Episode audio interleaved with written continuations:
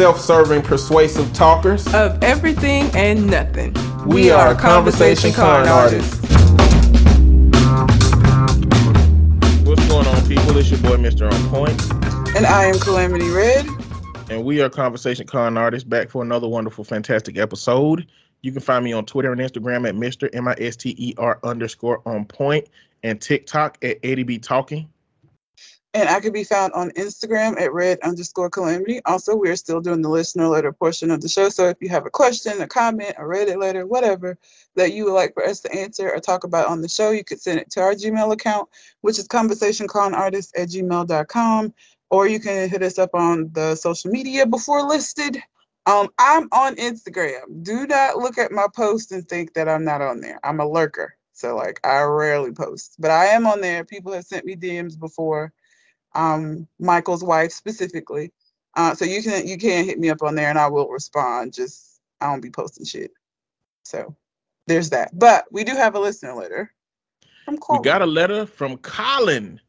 Uh, but first, I want to let y'all know that you know we done took a little few weeks away from the microphone because you know my traveling and Red's family time. So we ain't abandoning you. We trying to be consistent just these little, you know, last month been a little bit um less than what what we care for it to be. Um and you know, before we before I went to Hawaii, I was so gung ho about making sure we record an episode. Like it was like I don't want to miss an episode. Let's get somebody to replace each other, you know. Um like in the first 5 years that we recorded, we missed maybe 6 six episodes and three of those we had somebody that replaced the other person. Mm-hmm. You know, mm-hmm. so three episodes where we just wasn't on. So I'm just less gung ho about it now because there's some things that I need to take care of in life and read, and we, I'm just not so you know keen on keeping us held hostage on weekends at this point. if we got stuff to do, you know. I mean, when I went to California to visit my brother, when I flew out there, I took my podcast recording shit out there to record out there with him, you know. But that's one of the episodes we missed because the audio was so bad that uh, we couldn't release it. um, but I'm just not on that as much as I used to be. That being said, Colin, Colin will be on with us very soon, y'all. Um, very soon. We've been talking about that, so I'm, looking forward to that episode. But uh, because we've been off, Colin sent us this email 13 days ago, but we finna do it right now. Episode 279. Fuck Kevin Samuel fuck is in all caps. As it should. Yeah. What is good, y'all? Glad to see y'all back for another episode after a week off. I've been meaning to write in and also been meaning to ask y'all when I can come on as a guest host like before, but I don't want to ruin the comeback. Anyway, let's get right into this right here. Loud sex or talking during sex. So this topic is an interesting one because it really, to me, depends on who we rocking with. As you know, I'm married now, so I'm not out in the streets like I was in my younger days, but I've probably experienced about everything that you can think of. Women who are mute, women who be talking and screaming way too goddamn much. To me, I just prefer a natural reaction. If you're compelled to holler, go ahead and holler, but don't fake it. I also don't like cheesy talk. Keep it real. I'm with on point on this one, and I know exactly what you're talking about, bruh you be watching porn, find a fire video what looks like fire when you scrolling page 112 on the hub, and then get into it and somehow and it's some amateur content creator stuff which is real because it's not stars, just people in their house filming some good shit. And then a motherfucker say some shit like, Yeah, you like this black penis, you dirty little concubine, and whoop, just like that your meat soft. Shit is the worst. Just be real, be natural, don't make it weird, don't try too hard. I'm also with Red on this one. Don't be reading me no soliloquies or poetry or shit either. If we ain't in love, I ain't interested in manufacturing. LOL. If we are, you don't need to talk about it. Shake my head. Just get this meat and let's get on with it. Meat positivity is still a very real thing, and nothing will make that positive turn into a negative faster than some cheesy one-liners and too much flowery language. Just tell me what a bus and let's get it popping. Dating and red flags. So this one will maybe be shorter than my last section, but the whole thing was always that I was looking for someone to match my values. I've spent many years in therapy, and one of the things I learned along the way was about living in a values consistent manner. So, as a prospective partner, please be aligned with my core values mutual respect, consistency, honesty, empathy, and mutual consideration. If you don't hit those points, then we're probably going to struggle. As for red flags, man, listen, she drives a Nissan Altima. She at any point wore those fur, furry slides or, or those force field looking sunglasses. She got white polish on her toes. She got dick grippers for her manicure, them long ass squared off nails, or back when they were popular with the stiletto manicure. LOL. Miami is a destination for her and her homegirls. She got a weave. She says she's 420 friendly but smokes for free. Now that means the plug is definitely coming through with the Reggie Miller saying it's from the West Coast and it's absolutely getting paid in cottonmouth toppy. Everything else on point said too. LOL. Kids' favorite colors. On point is puts Ray Bans on, puts on Ray Bans on point with this one. LOL. Sorry, Red, I had to do it. My little boy's favorite color is blue. That man will pick blue over literally anything, no matter what shade of blue. We got these three dollar plastic spoons and forks from Target because they're easy for the little guy to use and to work, on his speech and his thoughts. I always give him the choice. Little homie inevitably always picks blue, and on a very rare occasion, he likes green, which is blue adjacent. LOL. He loves blue just like his daddy, so I'm proud of the work I'm doing with him. I, I can't remember what I said about the colors. I don't remember either. it was something like if you oh if you don't know your kid favorite color like and I was like, I didn't know kids had favorite colors. oh absolutely absolutely kids fuck with colors boy um as the subject says Kevin Samuels as the subject says fuck this dude also fuck Jordan Peterson while we're at it these bozo ass incel type masquerading as experts are always out peddling their snake oil bullshit to the masses but it's never as bad for the black community as the self-hating expert trying to sell bullshit advice all he was is a skinny ass, pretty ass Derek Jackson. Remember him? Got caught cheating on his wife with a white woman while making money off using black women as a punching bag. Fuck out of here. I have a friend who shall remain nameless who apparently is a supporter of that dead ass scrub, and it's very disappointing given the fact that the mother of his two kids are, you guessed it, black women. I'm not sure how you could be born a black woman either and turn around and hate on them. As Red said, the world is a better place without this clown, and I'm not sorry about saying it. In 2022 of all years, after a white supremacist presidency, the last thing we need is black people continue to turn on each other for personal gain. The best thing we can do is continue to encourage people to seek real, actual therapy. If you feel like you're struggling to find a partner, the first thing I recommend is to look within. Are you happy with yourself? Are you trying to find a man or woman to fill a void to attempt to validate something? If you're unsure, seek therapy. Counselors, therapists, psychologists are all the best at this. Please, please, please see a professional. Folks, please don't get your life advice from niggas on Facebook taking car selfies. That's all I got for this week. It would be real cool to hear from Angel on these, hopefully, and also it'd be cool to do a special podcast with all four of us. I feel like we will have a good chat. As always, I'm glad y'all are back. If you're on Xbox, check out this game called Lake. It's a real chill and casual and fun to play game that isn't punishing or difficult, and it's just a little slice of life. I'm out for now. Drink water and stretch a little bit. Looking forward to coming on and catching up with y'all um, with all the new shit in my life. Colin, P.S. Fuck Kevin Samuels. I mean, uh, really. Uh, Colin, Colin, I've gotten into Animal Crossing. I'm late, and so I don't have anybody to play with. And I, I don't know if you still play, but if you do, I need somebody to like buy turnips from, man. Like I, I really, and like visit an island and do all the. I can't even get the fucking um achievements for like visiting because I don't have no friends. So if you still play, hit me up, please. Because I just got into it. I know I'm tardy to the party, but I don't like doing things when they're popular. I don't know why. It just is what it is. I don't like it. Y'all, uh, when I visited Alabama, I stayed with Red, and Red don't do nothing but take her dog out to pee, work, go and play Animal Crossing. That's it. And That's all Animal she do. Crossing just replaced watch murder shows. And I kind of still have that in the background, which is why I like the Switch. Everybody hates on the Switch and all of this shit. I like that it's handheld. I like that it's handheld, or I can watch it on the TV. But in handheld mode, I can be watching murder and playing Animal Crossing at the same damn time. My Xbox takes up the TV if I'm playing Xbox. I can't do that. You know what, man? I just want to let you know, like, it's it's a beautiful thing because you know me and Red ain't in no relationship, but when I was on the couch and she was like, "Are you finna go back to sleep?" Cause you be snoring, and I'm like, "I'm probably finna go back to sleep." And she just picked up the switch and walked outside. I was like, "Ah, damn, hell yeah!" like that's beautiful. like she can just go wherever the hell she gonna go and play some games. Shit, yeah. Yeah.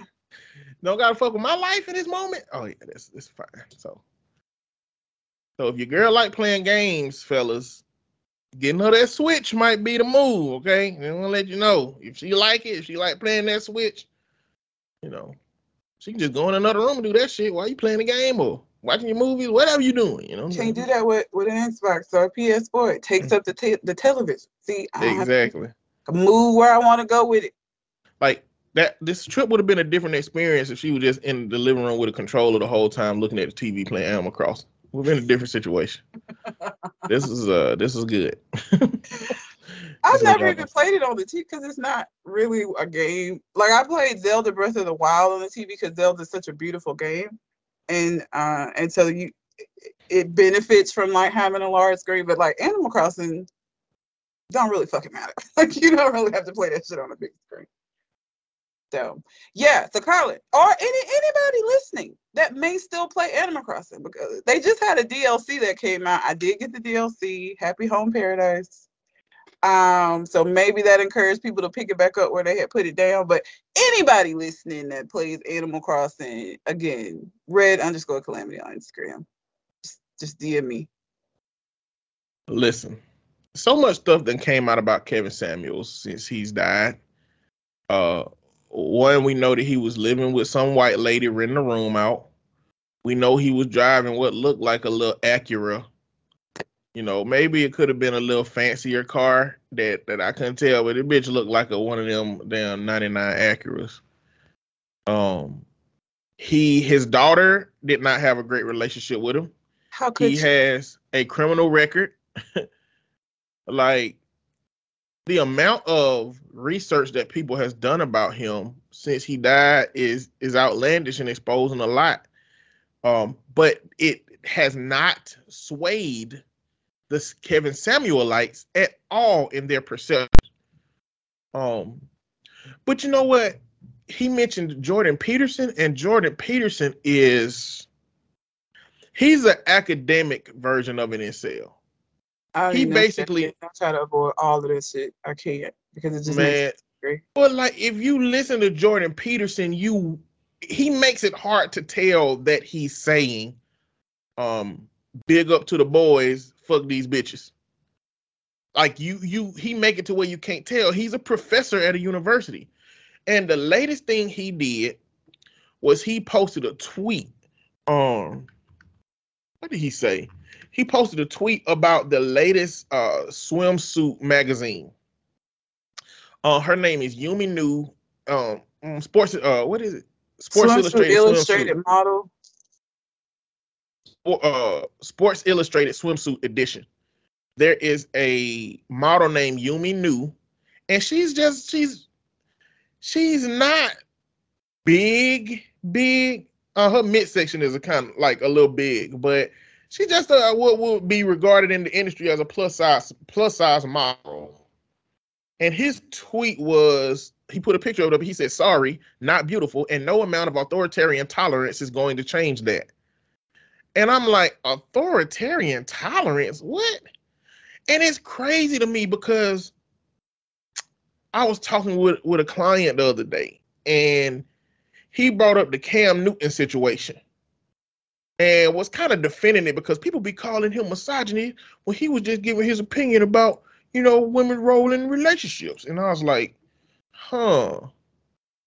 I think the issue is that he wants to mass apply this ideal to all women.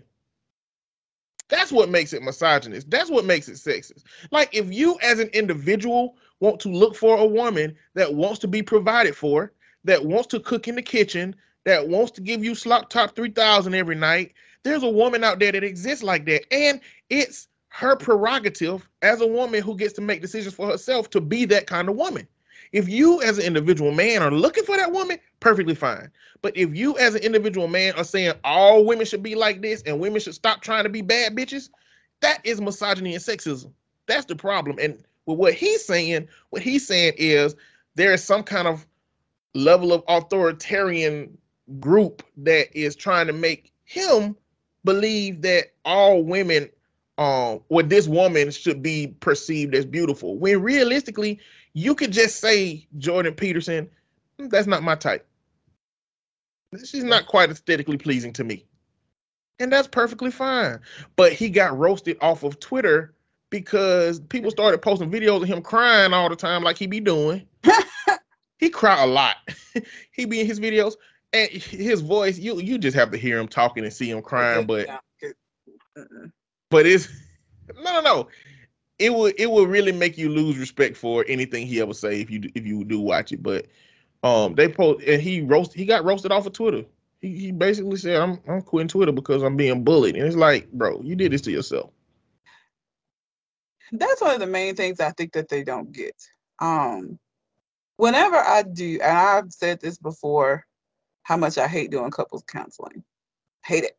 Hate it with a passion. However, one of the things that I always make sure that I state in the beginning is that I am not really somebody that works in uh terms of like right or wrong as far as like these kind of things are concerned, right? Like if you want a woman who's going to stay at home and cook and clean and not work and take care of your kids and have sex with you and just be at the home, you're not wrong in wanting that.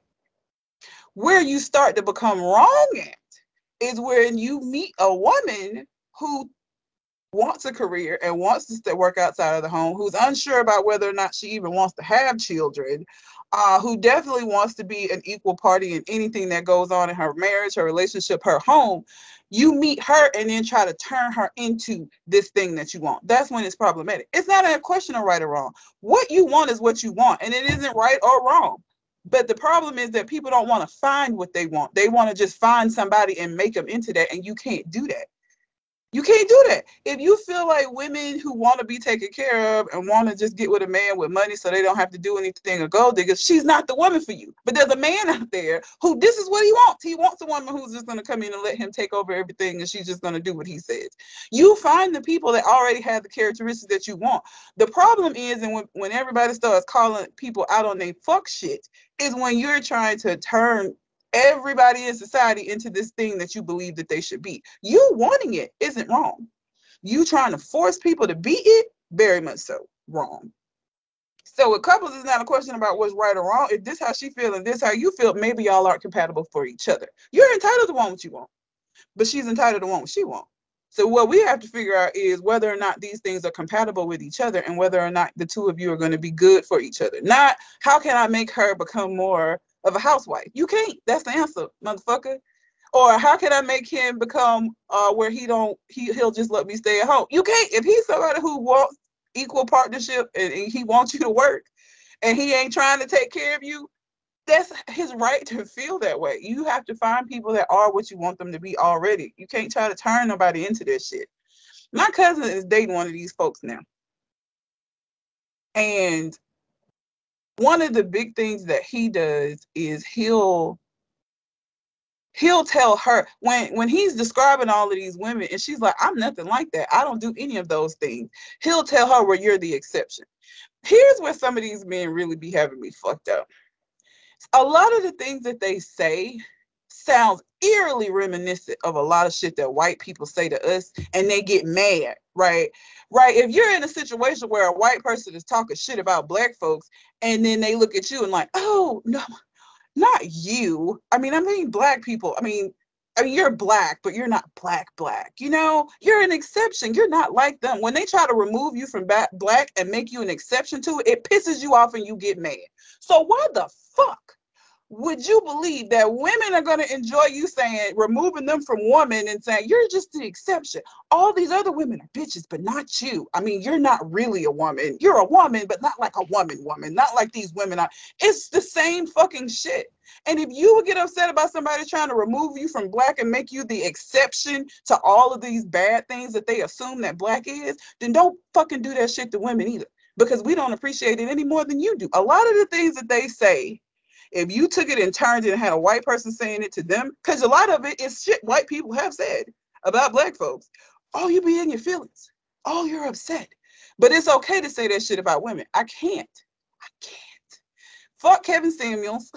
like I stand by that, and I'm sorry for anyone who feels like people were. Ce- I'm not celebrating his death. I'm very apathetic towards it. But again, I am not somebody who sanctifies people because they fucking die. All of us are gonna die at some point. And guess what? If I'm a bitch when I'm alive, I'm gonna be a bitch when I'm dead. Right? If I want people to remember me better, then I need to live better. You don't get excluded or you don't get a wand waved over your life and you become this good person who I can't say nothing about because you fucking died. You didn't even do anything. You just your system shut down or whatever the fuck happened with him. You didn't even contribute to that. You just died. You don't get sainthood for that.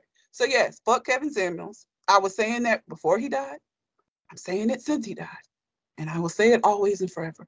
Because the legacy that he left from his for himself is this bullshit. This bullshit previous, and then all of the bullshit people didn't found out since he died. That's his legacy. And that's the legacy he left. So if you don't want that to be your life story, then you do something different and you learn from Kevin Simmons instead instead of trying to emulate him. You got all these people wanting to replace the spot he left open. And it's like, why? Why would you want to do that? Okay, I'm sorry. I went on a rant. That shit pisses me off. I can't. I hate it. No, it's it's fine. It's fine. I understand. Uh, a lot of these dudes are just these are the biggest crybabies in the in the world. It's like a whole group of men saying we're the alpha males, but they they they crybabies. They can't take criticism. They need to be coddled into the reality. If you don't believe what they believe, they got to call you a name. If you're a man that don't believe they believe you, a simp, panda, beta male, sigma male, all these different names. If you're a woman that don't agree with them, then you're a modern woman who don't deserve protection because protection is now conditional. Even though they be talking about women having conditional femininity and they shouldn't have that, men shouldn't have conditional protection if you believe that men are supposed to protect. It's like the logic that they are using to navigate into shaming and, and talking shit about women is really moving them further and further away from how men have traditionally identified, just in a bullshit direction. Because again, I'd like for us to deviate from how we've been identified to be men, you know, but them niggas doing it the wrong way. It's like we don't protect women. Like these dudes literally like they're gonna stand by and watch a woman get slapped and just walk away. you know what I'm saying? Like it's not like I can stop a woman from being slapped, but I could be like, hold, hold on, hold on, brother. Now, just chill now, chill the fuck out. This ain't, you know, this ain't the move. You gonna go to jail. They, you know, the the idea of this whole alpha male thing is just funny to me because men who have the characteristics that these alpha men are talk these podcasters rather are talking about men that are like that don't need to tell you that shit I have met men that walk into a room and command attention just by their who they are. They don't have to walk into a room and start spouting off all of the shit they've done and why you should listen to them. They command it with their presence. So, like, if you're having to hop on a podcast and scream to the masses all the time how you're an alpha male, you're not one.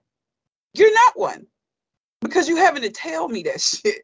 If I can't, it's the same. I feel the same kind of way about like when you see like rich people who've been rich for a long time. Like new money, where all of the Louis Vuitton, with LVs, everywhere, they gotta let you know they got money. They gotta walk you. You, you got. They gotta scream it. I got money now. I can buy all of this shit.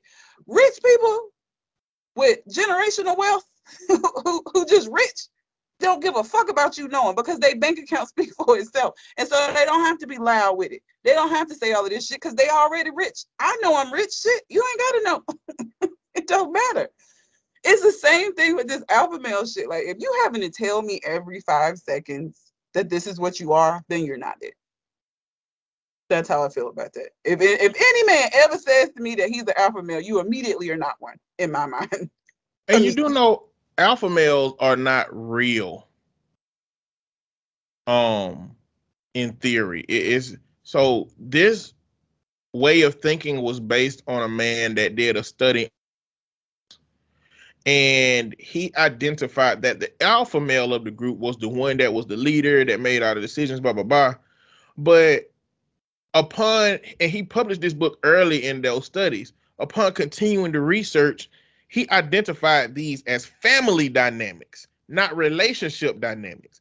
And so he spent the rest of his career trying to debunk what he was talking about. But the rhetoric of it had took so far off and it applied the men who applied to humans wanted to make this superior version of men. And so it's not a real thing, but there is a real perception of what this fake thing is amongst men who believe that it is a thing. So even though it's not real, it has taken on a real life of itself that still needs to be understand understood. However, alpha males don't even know what a fucking alpha male is. They have no idea. And like you said, if you got to scream it out loud, then you are further away from it than you're closer to it. Yep. Because it's like people who people who are are supposed to be followed need energy. You know, to be fo- like you got to have a certain type of energy for for me to want to follow you. Yep. And it's not like I won't follow somebody. You know what I'm saying? There's always somebody more or at least similarly followable to you if you are the leader. You know what I'm saying? There's somebody who can have an energy that makes you be like, I'm gonna, I'm gonna follow behind them for a little bit, see where they take us and see what's going on. You know, um, but like that energy is needed, and if you don't have that energy, then you know. But a lot of these alpha men, it's like they're trying to command that presence from people instead of acting in a way in which people would want to give you that presence. You know, and boy, we can get into so many different issues with, with this, but we can move on because we'll be talking about Kevin Samuels motherfucking monkey ass and his subservient niggas for a long time. I'd really not like to not do that. Um. All right, Reddit letters. I chose all asshole letters, but I chose them without reading them. I only by the title as I usually do. But I wanted to see if we agreed that they were asshole because I think that you know there are situations. Everything is gray, like black and white. There, gray is everywhere. So like there may be some of these situations that we might not agree that the person's an asshole. I don't know. So I purposely only chose ones that had already been designated assholes by the Redditors or the Reddit community, whatever. Um, so I have, am I the asshole for defending my friend and saying my wife needs to work on her insecurities? Am I the asshole for buying my girlfriend a blender instead of the necklace she wanted for our anniversary? Let's I'm do the first one The asshole. You want to do the first one? because uh, when a man when a man says that they woman need to do something that from the stories we don't read, he always wrong. All right. Am I the asshole for defending my friend and saying my wife needs to work on her insecurities? Which, Friend Yeah. must be a woman. Let's see what Mhm. happens.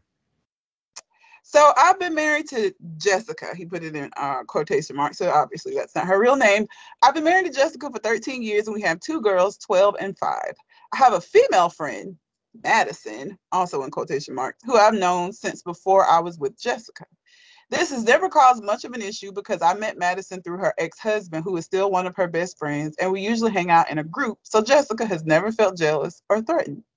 She doesn't like Madison, though, due to clashing personalities. She feels Madison and our mutual friend, her ex's wife, look down on her, but she can't come up with any examples and admits it's just a gut feeling. I don't know what to believe there because other people have told me that they felt it was Jessica who hated the other two women. Madison has a glamorous life. She used to work in fashion and married a guy with fuck you money, so my 12 year old has always been in awe of her just due to the clothes and the parties. This annoys Jessica, but we never thought much of it. Jessica is more the girl next door type and looks down on Madison for some of the glamour. My five year old has been having some behavioral issues lately, so we are working on that, but everyone is a little tense. Madison and her current husband stopped by Saturday night after attending some sort of gala fundraiser because he lent me some because he lent me something and I needed it back. Or he oh, he lent me something and he needed it back. Madison was dressed up for the gala. Our five-year-old heard the noise and it woke her up. We have been having a tough day with her behavior, and my wife was burnt out. She saw Madison and said, You look like a princess. You're so pretty, and your dresses are so pretty. I wish you were my mom. Oof. Madison laughed and was like, Oh, thank you, which Jessica thought was insensitive. When they left, she went off about what a bitch Madison was. I thought it would blow over, but she has been pressuring me to distance myself from the friendship. I argued Madison didn't even do anything and it was about a dress, not my wife. But Jessica said that it doesn't matter what Madison did. She is my wife and she is uncomfortable, so that should be my priority. Today she brought it up again and I snapped at her that she needs to work on her insecurity. No one did anything wrong, and I am entitled to a life and friendships which don't get to be dictated by her insecurities. Obviously, that did not go over well. That was the end of uh I don't know about this one. I know, right? Because the I don't, I don't know about this one. I, I really don't think he did anything wrong, to be honest. Yep. He ain't done anything wrong. And and for her to go off on him when the baby made this comment, like, I mean, Like, what was the friend supposed to say when the dog? I mean, she said, "Oh, thank you," and you and the wife thought that was insensitive. Well, what the fuck did you expect her to say? No, bitch, that's your mom over there. Like, what did you want from a five year old? She just said thank you, like you're supposed to do when you receive a compliment. Like, what? it's like the straw that broke the camel's back as far as the mama goes. Like that statement from the daughter was like, she already was like, I don't like that bitch. But then when that comment came through from the daughter, it was like, oh hell no. She probably thought about the implications of, of that. She probably thought about if if he was married to her. Like she probably thought about so much crazy shit with that. Yeah. But that is Now- her own insecurity. That isn't an actual existing problem. That's how she perceives and like how she feels about it. But it's not like it don't sound like anybody's doing anything that that's exacerbating it. Like according to him. Now this is obviously his description of it. Th- But- this takes us to a new conversation. Men, there is a such thing as reality and a such thing as how we are supposed to handle reality when it comes to the women and uh, that we engage with. And telling a woman directly while you're angry, while she's angry, you need to work on your insecurities. That's not what we do, bro. that is not going to win you no awards. That's not going to get you no closer. That's probably going to take head off the table for a couple of weeks. That's not so you don't want to do this, you know. So the question then becomes if if your partner is having some issues with having a problem with another woman, how do you have that conversation? And I don't know because you have to have to know everybody involved to know exactly how people going to respond. But as your wife, you shouldn't invalidate her experiences. You should listen to her and at the end of the day, um figure out that conversation. Go to therapy, goddamn. This ain't a big issue. You can go to therapy for some shit like this. I was scrolling through to try to see why people were saying that he he is the asshole. I think it um it seems like generally it's because of him telling her that she was insecure, like the insecure comment he made, like you need to work on your insecurities. That's basically why. Um, but like some of these people are being unreasonable. Like this person, like why did he stand there and not say something to defend that his wife is beautiful? No wonder she feels inadequate to a five year old, you want him to defend that his wife is beautiful to his five year old fucking child who just woke up, probably was dreaming about Barbies and all princesses and shit. And then she come down and this bitch is dressed up fancy because she was at a, a, a gala. Like, defend her to whom? The five year old is the one who made the comment. That don't even make no sense. That's what I was about to say. Like, imagine, imagine her husband wasn't a human. Imagine her husband was like a robot or an android, like a life, lifelike version of him. And the wife said, "Defend me." What the android would do would go start punching the five year old because she the one that fucked up. Like she the one that did the damage. It's Like- like, um, it's like uh that Rick and Morty episode where they left they left um what's the sister's name? Summer. Summer. They left Summer in the um in the ship and Uh huh. it was supposed to defend Summer. Oh and yeah. it did the most fucked up shit defending her. Like it started showing police officers their dead kids and like just all kind of fucking bad shit because all it was trying to do was defend Summer. That's what that reminds me Are of. you caught up with Rick and Morty? I think so. Did they Season release five? another season? You seen season five, the end where uh, uh evil Morty come back? Yes. this like so season four kind of had me like okay they losing it but season five oh man i'm back this was a good ass season I'm ready for them to come out with it because season five came. The, it came out They- how long ago? it came out a while ago but they already signed up for like 11 seasons i think and they got an anime coming out for rick and morty i'm just glad they Yeah. on the train because them dudes minds they need to keep going anyway yeah Yeah, that Oh. just um, reminded me of that episode where the Yeah. defending Summer and did it in the most fucked up ways. But the, the child is the one that truly fucked up. And Yeah. she deflected so hard from the child being the one that made the comment that made her feel that way. I just don't think that it's a husband's responsibility in that instance to appease you at the cost of a friend when a child's innocent, unbeknownst, don't understand what's going on mind is what conjured up what created the angst for you. Yeah. I don't think he's an asshole. I think they got some some minor issues they need to work on. Jessica um needs to explore what her real issue is with with Madison. But yeah, I don't definitely not for like not standing up his way. It's a five year old. I don't even know what the fuck y'all talking about. like what would y'all have wanted him to do? Like punch the child in the face? Your mom's beautiful. Boom.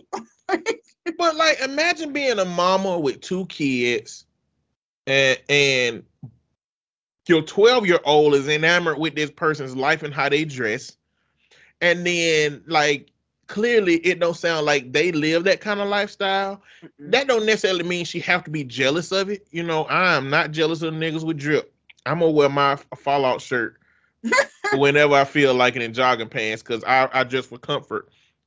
Even though I'm trying to get some assistance on dressing a little bit more uh, snazzy, if you will. But she might not be jealous of that stuff. But I'm gonna tell you what, if if, if you if you want to make a mama mad, give her daughters somebody to look up to that ain't her. like that shit, that shit'll she'll punch you in the face for some shit like that. Yeah. So, but yeah, mama got some issues that she kind of need to, to check out. But men, we we don't we don't come straight up to women and say, you need to fix your issues. you, we we don't we we can't do that. Can't afford it, brothers. You got to be more creative. You got to be like in your head. You got to be like, damn, these some fucking insecurity issues. That's what this is.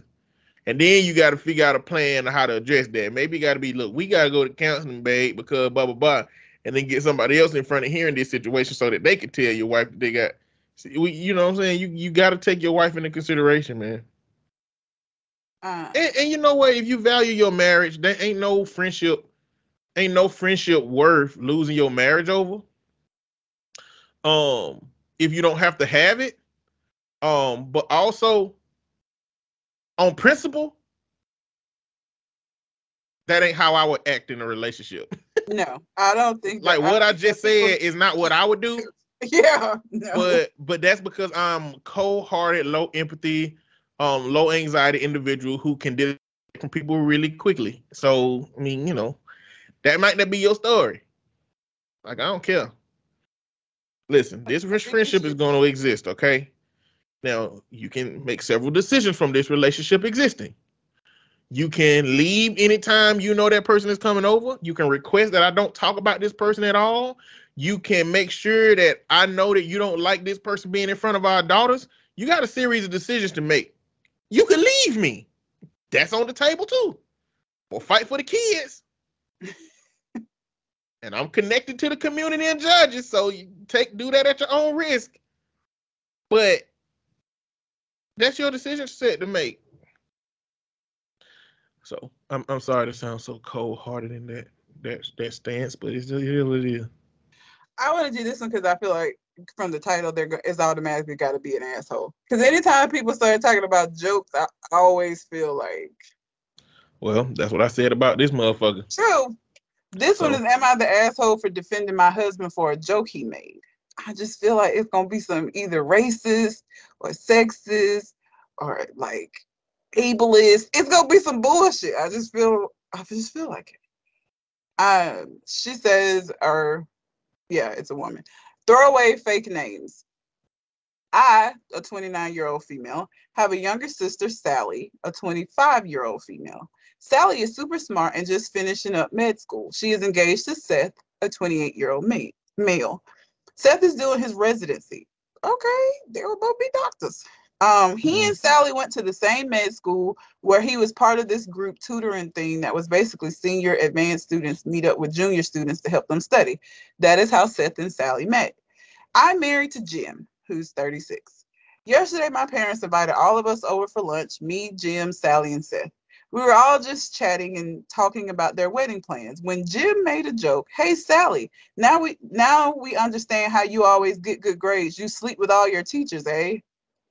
What? wow. he laughed and it was just a joke. We all know Sally gets good grades because she works hard, but she looked kind of shocked and left the table. Seth got up and left too. My parents started attacking Jim that he was way out of line saying that, to which Jim replied it was just a joke and Sally was too soft. I also said that he didn't mean it in a bad way. How can you not mean that in a Anyway, Seth came back and demanded that Jim apologize to Sally. His tone was very rude, and Jim said he wouldn't be apologizing to anyone. We left after that. Mom messaged me again later saying we went too far. Maybe it wasn't the right time for Jim's joke, but I don't think it's anything that bad. And it was just in front of family. Plus, any everyone started attacking me, him after that. Am I the asshole? Bitch, yes. Absolutely. You and your husband are so awful. Like First of all, I hate when people feel like you can embarrass somebody in front of family and because it's family don't make a difference. You embarrass me, bitch, and it's gonna be a problem. I don't give a fuck who's around. Like, don't do that. Why would you even make that joke? It's rude.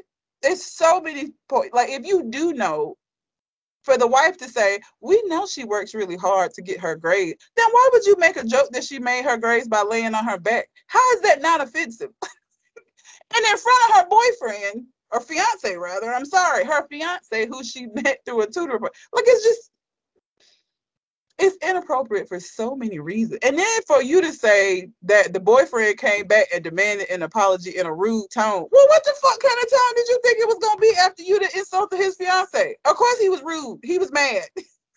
well, you thought he was gonna come back and be like, hey, jeepers, Jim, you think you could maybe apologize to Sally there? Think your joke there went too far, bud. Like, did you expect him to come in like that? or come in like a motherfucker who's upset that you angered and embarrassed his fiance? What you, you how you how dare you talk about his tone and your husband just told that rude ass joke, bitch? If you don't go somewhere, wow, wow. You know, Jim's inability to read the room is going to get him pro- in pro- problems along the way in his life. Uh, the first off, the joke is overtly inappropriate, and if you don't know it's inappropriate, the, the the what makes it inappropriate is the just talking about sex in a family context. Okay, if you didn't know that, that's the thing.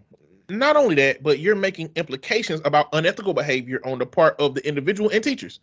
So somebody who work hard in a university, you're saying that they're unethical you're also saying that they're slutty, which is misogynistic and sexist. You're also saying it in front of this person's boyfriend. You know, even if her life was riddled with, you know, promiscuity, you know, you having knowledge of that and saying it in front of somebody's boyfriend is completely inappropriate. Like, this is, it's so many points. You said it in front of somebody, parents at a dinner. Like, he it's so many points at which he should have noted this is inappropriate. And the fact that he can't read the room and the fact that you can't read the room mean that you both idiots. Neither and of you are smart.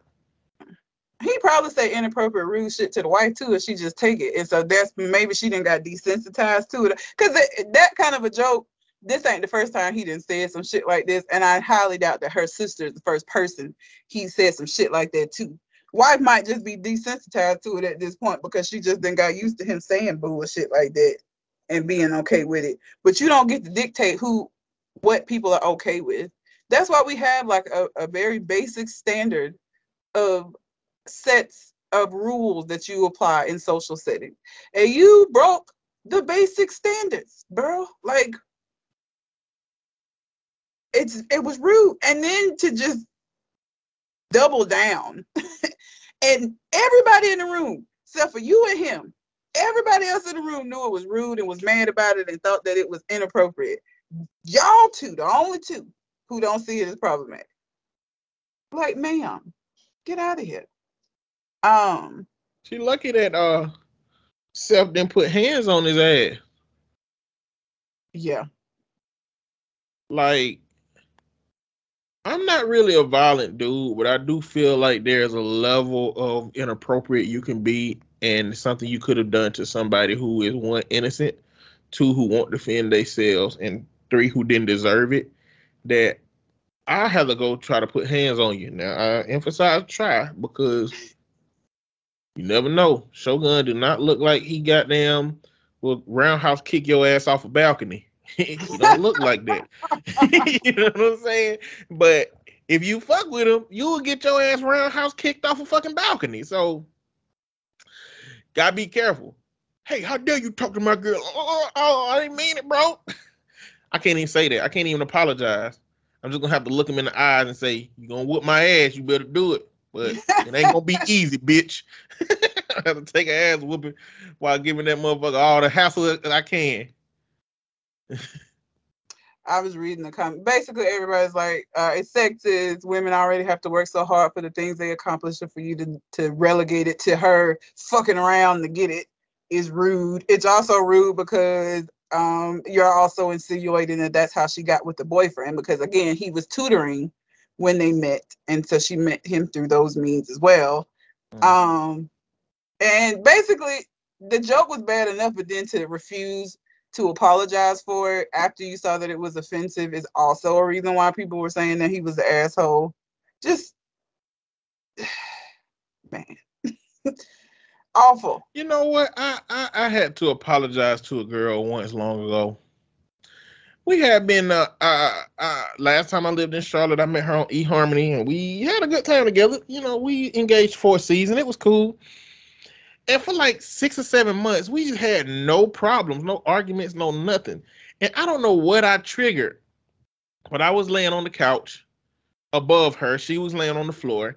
And when I have coins in my pocket, I just try to play with coins in my pocket. Really, whatever's in my pocket, I play with them.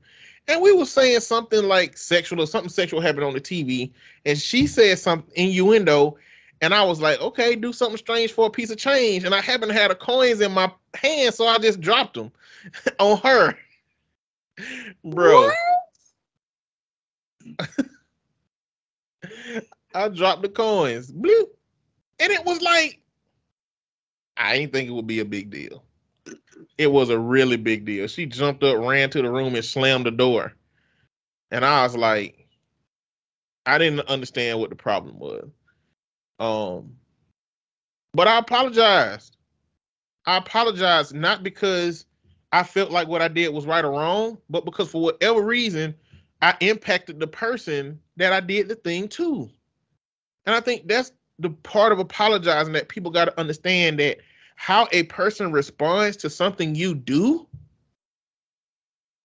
your your apology isn't contingent upon how you feel about whether they should feel that way or not they do feel that way and in order to understand how they feel that way and why they feel that way you got to have a conversation with them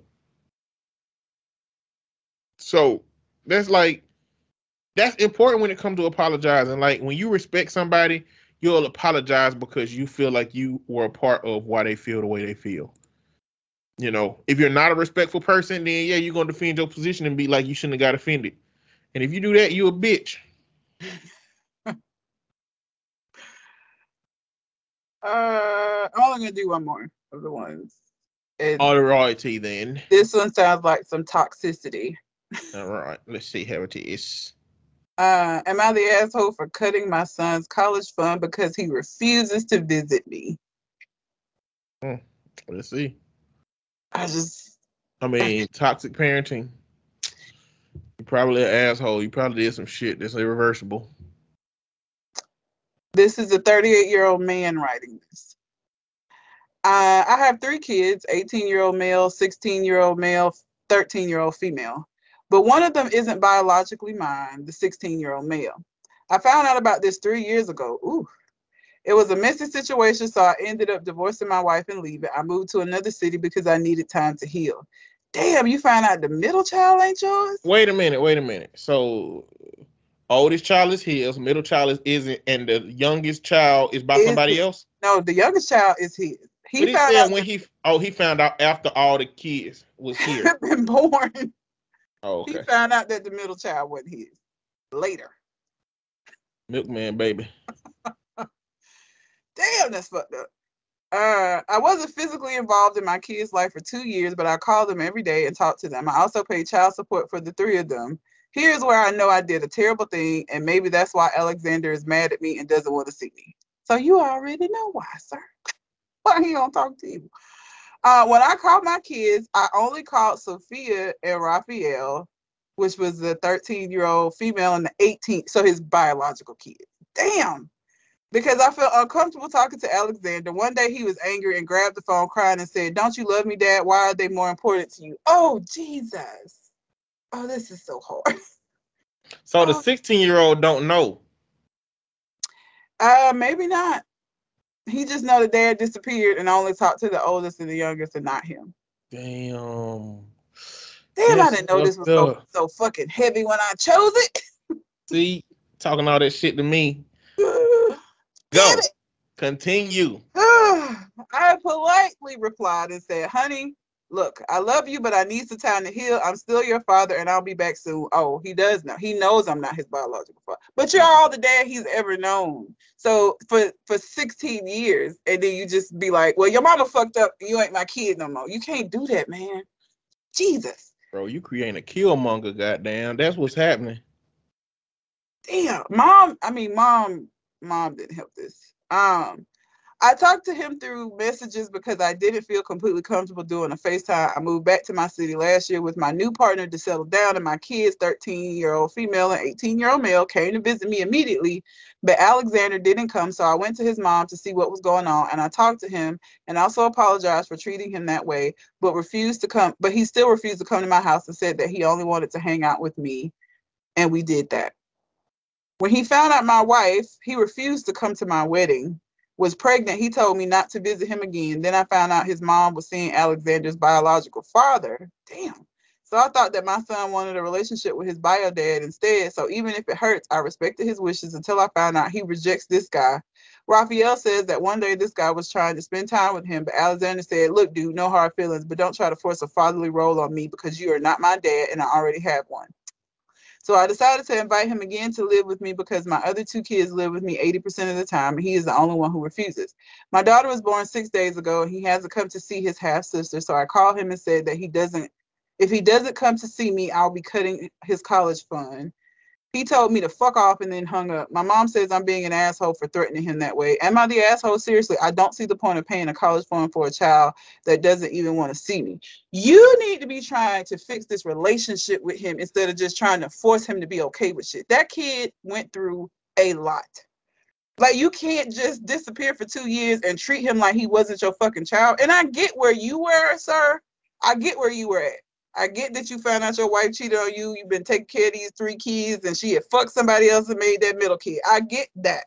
However, if you want people to understand the trauma that you went through and, and finding that out, then you have to understand the trauma that this child went through and being basically casted to the side for two fucking years while he had to watch you still engage with his siblings. I don't know that it's better that he knows that you're not his biological dad. I feel like that makes it worse because both of you were victims in this. Like he he had nothing to do with his mama fucking somebody else. Both of you developed this father-son relationship, and now because of what mom did, you just disappeared for two years, and now you just expect him to come back around and it be okay. That's gonna take effort and work. To just expect him to just want to come back around and them two years not fucking matter is unfair and unrealistic. He has a lot of healing that he needs to do, and y'all can do that. But you you threatening him and trying to force him to like come and see you and play this happy family shit. You can't just ignore and pretend like that shit didn't happen. That's not how that works. Like I can't even imagine that broke my heart reading that that you didn't talk to him for two years while you still engaged completely with his siblings and he had to watch that. That's so fucked up. Again i get why you did it but fuck. Imagine being a child and having to deal with that and then you expect him just to come back around and be like sure dear old dad let me let me see my half sister which really ain't even his half sister biologically. She just it's so oh god that's such a tangled. He the the the uh, the poster is an asshole, but like I don't think it's like an intentional toxic kind of shit that I thought when I read it. I think that he just don't he hasn't given any credence to what that kid went through and that it ain't as easy as just popping back up and saying hey i'm sorry i wasn't there for two years. Let's just pick up where we left off. You can't do that. That doesn't well i want to emphasize empathize with the dad you know going through the situation he went through where he thought these was his kids he found out one of them was his kid and you know it's clear that he's desperate to have a relationship with his kid you know, and so I empathize with him. But also, fuck you, nigga. Like two things to be true at the same time. fuck you. Like when it come to adults and kids, fuck the adults most of the time. The kids, I'm coming for them because they don't deserve the shit that y'all be putting the motherfuckers through sometimes. Like you put the anger that you should have had, which you probably did have for the mother, you projected some of that shit to the kid. And whether you feel like that's what you was doing, you was taking time, that's how that child interpreted what you were doing. You were fucking blaming him for the shit that ain't got nothing to do with him. And now you have the motherfucking unmitigated gall to say, come see me, I'm gonna cut your ass off. Come see your half sister, I'm gonna cut your ass off. I hope that boy come come to the house with goons and whoop your ass. I hope so. But this remind me, man, this you, have you ever seen My Hero Academia? No. It's an anime. That's why I haven't seen it. it's, it's about this whole it's about this world that exists where people have these things called quirks, which are basically powers. And you know, everybody got the potential to have them. Some people got them and they useless as fuck. Like, you know, Meg gr- fingernail growing power that she had in that one Family Guy episode. Some are utterly useless, so you really still gotta live a regular ass life. But some of them give you massive amounts of power, and so they had these superhero schools where you learn how to become a superhero, how to use your powers and use your quirks. But of all the anime that I've seen, this anime has such a deep, deep father son broken relationship dynamic that is outlandish it's basically this superhero who was jealous of the number one superhero. He was so vigilant about getting one of his kids to be a hero that he like wouldn't let him be around the other kids because the other kids didn't have quirks or useful quirks and he had like a great one with great potential. And he always took him aside made him train. When the mama came and said hey you working him too hard he'll slap the shit out of her. And now he's the number one hero. So he's where he want to be and he's realized that he's soft, but now his kids don't fuck with him. Like the daughter, she want nothing but for them to be a happy family. The other son don't want anything to do with him at all. And the main son that he was training is back training under him, but he basically told him, he said, Look, I'm just using you to the end to learn my power because the reason that our family is fucked up and the reason that mama is fucked up is because of you. Because he had their mama committed to a, a psych ward because she was like getting in the way of his training. So it's like he manipulated the system and had because he a top hero. He had her committed, and so she just didn't even have no impression on the family. So this story having three kids specifically, and I just saw this arc in the show last night. Family dynamics are complicated, y'all. But you know what? When you are a father, you have a responsibility to the lives that you helped create. You are not going to be perfect. But parents, you everyone of y'all should know this. There is a level of fucked up that you can do that you can't come back from, that you can't recover from. And one day, that shit gonna come to eat eat you and bite you in the face. I was gonna say eat you in the ass, but I it, will do that too. I don't think he's there yet, just because. Of, first of all, fuck mom. Let me just say that, mom, you you so fucking trash for this because not only did you do this shit, but then when he finds out and divorces you, you just run back to the nigga you was fucking and made the baby with. And then like y'all gonna be a whole happy family. Like that shit was gonna work. Like mom, bitch. ma'am. No ma'am. But I said that it's not too late that in that if that's what the, the kid said to his biological dad that he already had, he still wants a relationship with this man. You gonna fuck it up by doing this bull, this threatening bullshit and cutting that nigga off for sure. That is a definite way to put a nail in this fucking coffin and bury this shit. Um, but if you don't do this and you work on your relationship with him and trying to make amends, because you fucked up. And again, I get why you fucked up. I am not saying that I don't understand where he was at. I can't imagine raising a kid for, for 16 years and then finding out that nigga not yours. like, and uh, we don't even know how he found out. We don't even know like how did he find out that far in? Like normally did the kid get hurt and they needed blood and then he found out he couldn't donate blood because they are like how, how did he even find out that this kid wasn't his child? Yeah, that is a that, that is a question. That late into the game, and mom, mom probably thought she was in there, right? She'd have had another kid with him after this kid. He didn't accept that this child is his own. We live in life. Like, how did all of this blow the fuck up? but you know what? Also, the excuses that he's making, he's not taking accountability that he made this decision based off of being hurt. He's trying to act like it's a practical reason why he oh. made this decision. Oh, about if, the son, if, yeah. Yeah, if it was practical to not be paying this money for a child that don't belong to you, you should have did that shit day one. Yeah. Don't do this shit two years later and then give stipulations on the reason why you're doing it. Just acknowledge that you're fucking hurt and and and own that shit and tell your son that you hurt. You know, he's still gonna say fuck you, which he should, you know, at least for now. You know, and, and it's not to say that they won't get together at some point. Maybe right now the son just ain't ready to confront this shit. Maybe he's not emotionally intelligent enough to to to, to look at this shit like that and maybe he's doing it the right way. It just seemed like he's trying to force it, like force him to come over and be and like that ain't the way you do it. I think his me his methods are not good. Well, the the the this is where a parent who is desperate to recover from some shit meets impatience with the other person that they want to meet it. And again, that comes with that like parent parental ideology. When you spent 16 years telling this kid, um, you spent 16 years telling him what he should do. Well, I don't I don't know how old he was when you found out, but you spent all these years expecting this child to do what you say, and now this child is actually telling you what they ain't gonna do. It start getting into that parental entitlement shit and how dare you disrespect me. It's like you ain't finna do an on and off switch on being a father, nigga. You made you turned the off switch. You put the off switch on for two fucking years. And you ain't finna walk in here and put an on switch on without taking this motherfucking verbal lashing, nigga. Take that shit, let it roll off your back, and then hope, hope that I give a fuck tomorrow.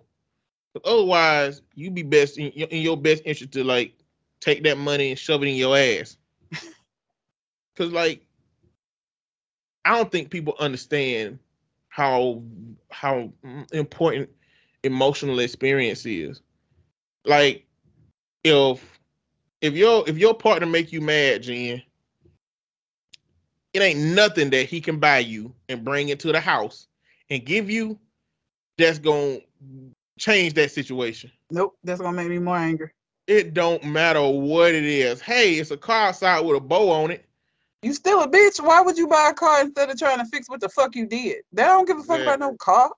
exactly. So like when it comes to emotional experience, you have to take accountability, address that person's concern, and then move accordingly. But if you think that you could just put a price on a motherfucker treating you differently, no.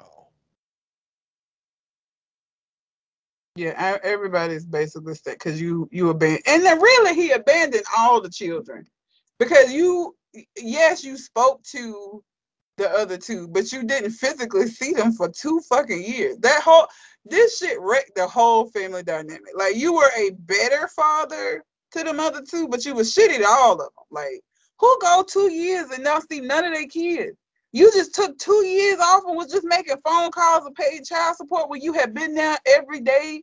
Imagine going from waking up every day and seeing your dad, being able to talk to him, him being maybe an involved father who was coming to your games and all of that shit, to this nigga just disappearing and FaceTiming you every now and then. Like, you you didn't do a good job with all of them. You super fucked up with him because you didn't even do the phone call shit with him.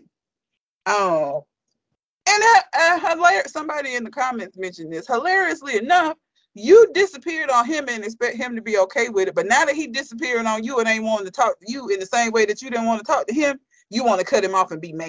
You you did this shit to him first. You cut him off and disappeared and didn't want to see him because of what he reminded you of.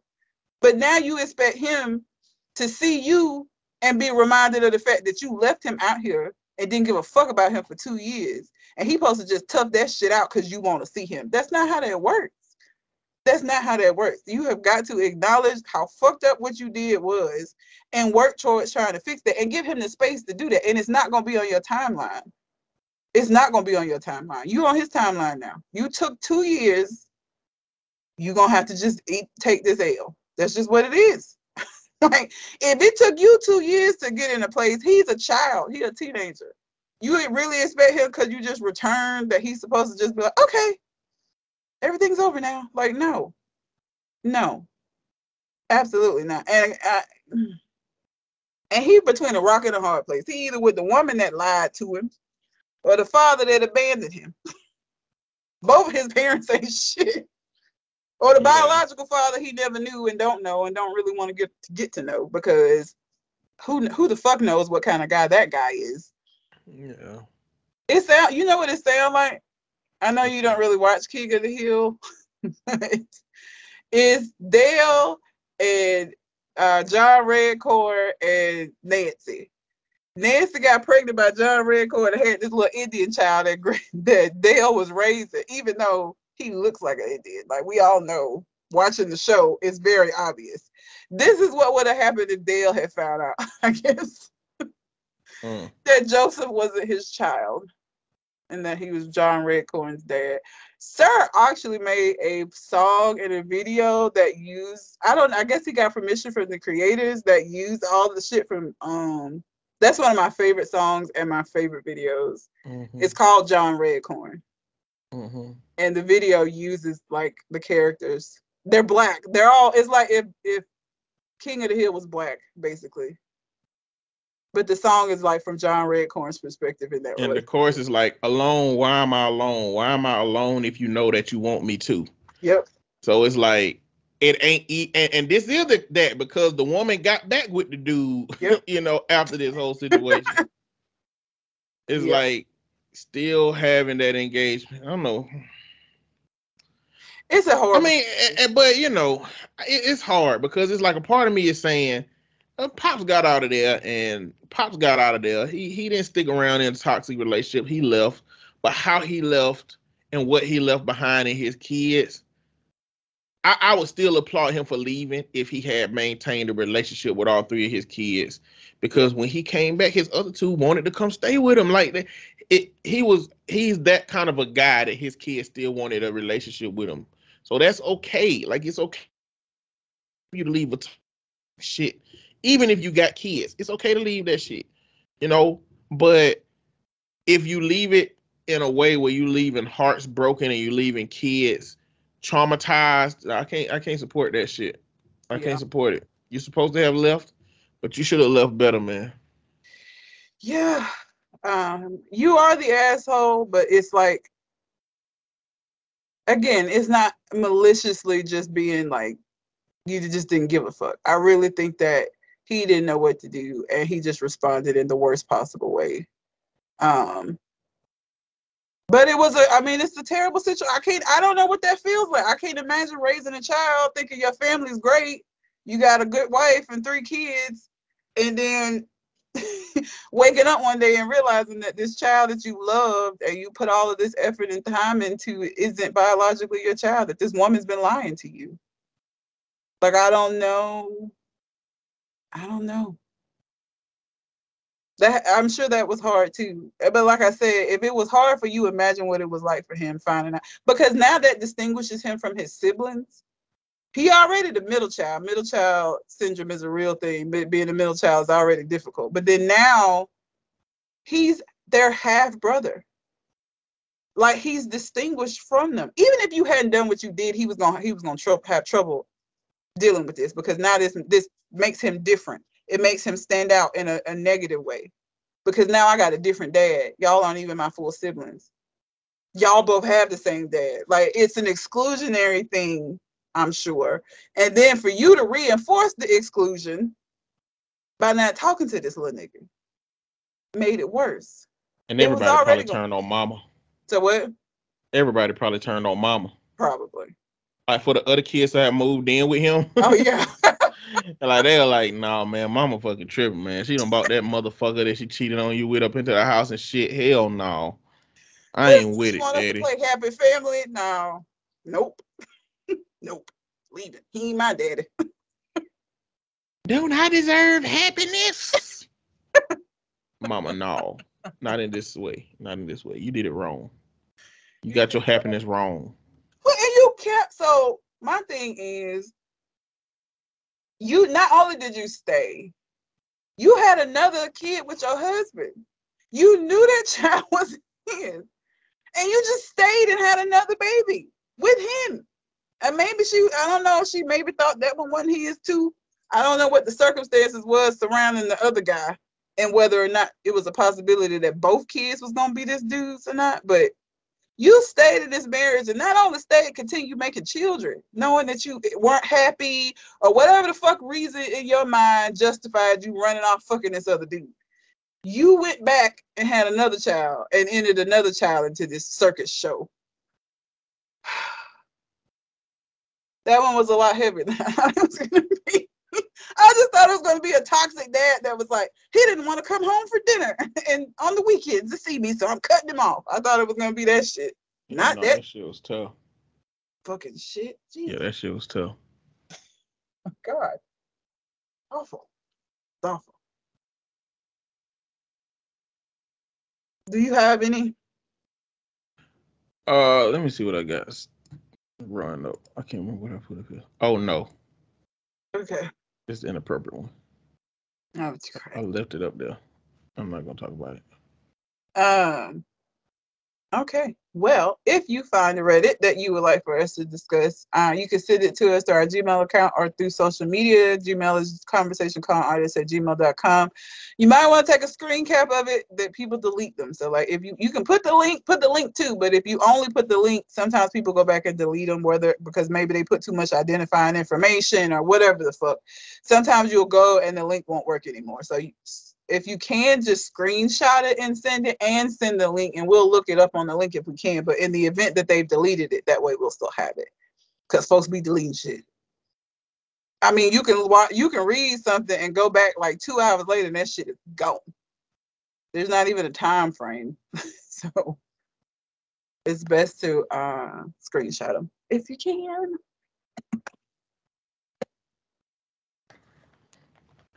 So let's go on and get into the shootings. We've been out for a few weeks, and so there's been uh, a, a burst of shootings. And you know, history keep repeating itself. Everything that was happening at some point that people forget about is just come back around to happen again. Um, So right now, school shootings and shit and police brutality shit is showing back up in the news, like the cycle always have happened. So if you didn't know, gentlemen, well, you fucking do know, but we're Thank just gonna talk about. Uh, let me give, give a quick rundown of the shootings. Buffalo shooter went and shot up uh, a grocery store full of uh, black people on purpose. Chose that place to do it intentionally. Uh, wrote a 106 page manifesto talking about it. Um, and a big part of his dialogue had Tucker Carlson's white replacement theory in it.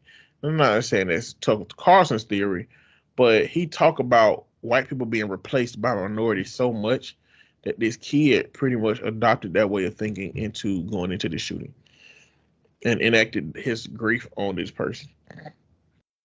Um, that moves us over into the Texas shooting, in which uh, 18 kids were shot and killed, and two adults.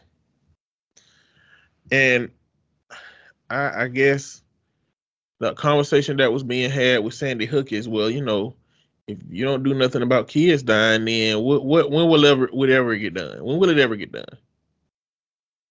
And it's the same talking points that we had, we've always had. Well, the NRA put out a statement and said that this was just a lone individual who had problems and that they're saddened by this just like the rest of the country. But this is one guy with some guns, and it's not a gun issue. Listen, if politicians are going to not call it a gun issue and going to call it a mental health issue, stop just using calling it a mental health issue as a scapegoat. You know, as y'all know, me and Red are therapists. Mhm. Where my raise, nigga? Because the cost of living and going up, my shit is not increased, all right? You right. Okay, it's mental health. Why y'all ain't increasing Medicaid rates? Huh? Yep. Like give therapists the funding to work with these kids. So that ain't the issue. They don't want to put no money in mental health. They don't want to put no money in guns. They just want to divert the rhetoric away from guns so that nobody don't touch them because the NRA pay them motherfuckers so much money. The gun lobby pays them so much money. And Mitt Romney get paid the most.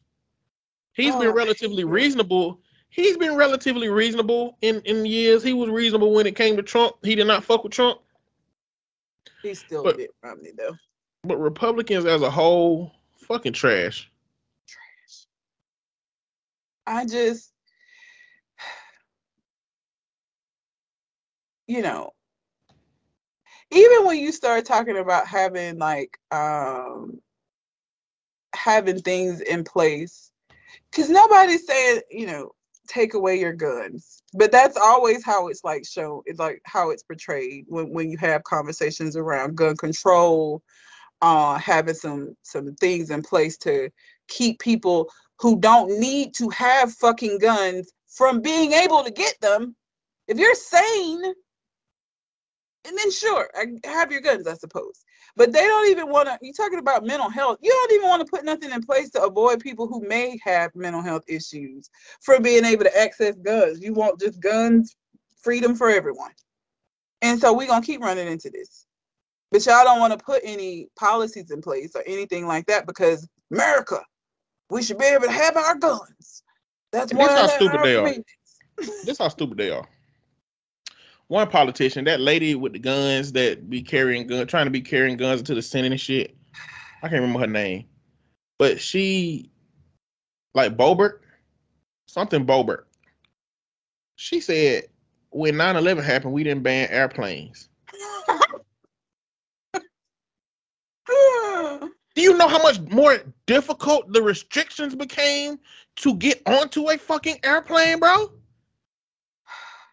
Of course we didn't ban airplanes, but we ain't talking about banning fucking guns. Some people are. You know how hard it would most- be for people to go out and buy planes, like to set up the same things that. Let's say they didn't even increase all of the shit they did, the security measures that they increased to get on a plane. Let's say they didn't even do that. Who out here just buying planes to fly into buildings? Don't- let's not act like buying a plane is the same level of ease as buying a gun. I'd go get a gun right now. I'll probably never own a plane. So, ma'am, shut the fuck up. what you saying? But that's the kind of simple shit that work for simple-minded people. I'm sure that there are people who follow her that were like, "That's right, that she gets it." like, no, y'all are all stupid. You're all This is the thing. This is the thing. Republicans say that guns are not the problem, and they that's true. Guns are not the problem. Guns are not the problem. However, guns are tools that create the problems that people have, right?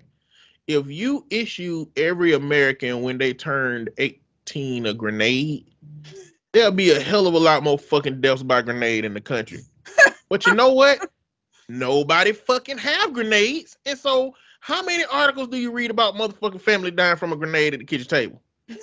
You, you don't because they, they don't they're not accessible. Okay. So let, let's go with the logic that guns aren't the problem. Guns aren't the problem, but having access to the guns is a situation.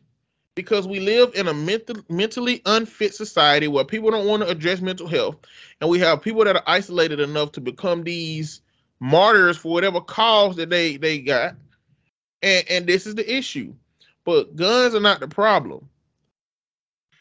The real, real problem is the culture that America has created around guns. That's the problem. That's the true problem. If we really believed that guns were meant for us to protect ourselves in our homes, then everybody would have a gun locked up in their bottom drawer in their home, accessible for some bullshit to go down. But there's but no, because Republicans they just they want to buy a new AR-15 and and pleasure themselves with it. They want to lick the tip. They want to lick the tip of the gun. Listen, Like when you were here, when On Point was here, uh, we we went for brunch, and on my way to go to the brunch place, I didn't see the beginning of this altercation. So I'm not sure what this minivan did they maybe cut this guy off. I mean, we're we're in a in a city, so it's not like it's not an interstate. It wasn't anything like that, and it's not a super busy city. But anyway, all I know, guy that got cut off or whatever have you was behind me, minivan beside me. The minivan had two elderly black people in it. This maniac in the vehicle behind me, because of whatever this minivan did, is yelling out of the window, calling the man in the car a boy, because this was a white guy. The, the, the family in the, the van was uh, black, and we're in Alabama. Waving a gun, I'll fuck you up, just like losing it because of whatever minor traffic infraction that occurred. And I was, we're all stopped at a red light, so nobody can go anywhere. and I'm just sitting in my car, like, Jesus, please do not let me get shot while sitting at a red light while I'm headed to brunch. If that is not the, the American life that they tell black people they're supposed to have, pull yourself up. I'm headed to brunch. Let me get to brunch without dying because of whatever altercation that occurred, and you feel a need to just pull your gun out and start waving it.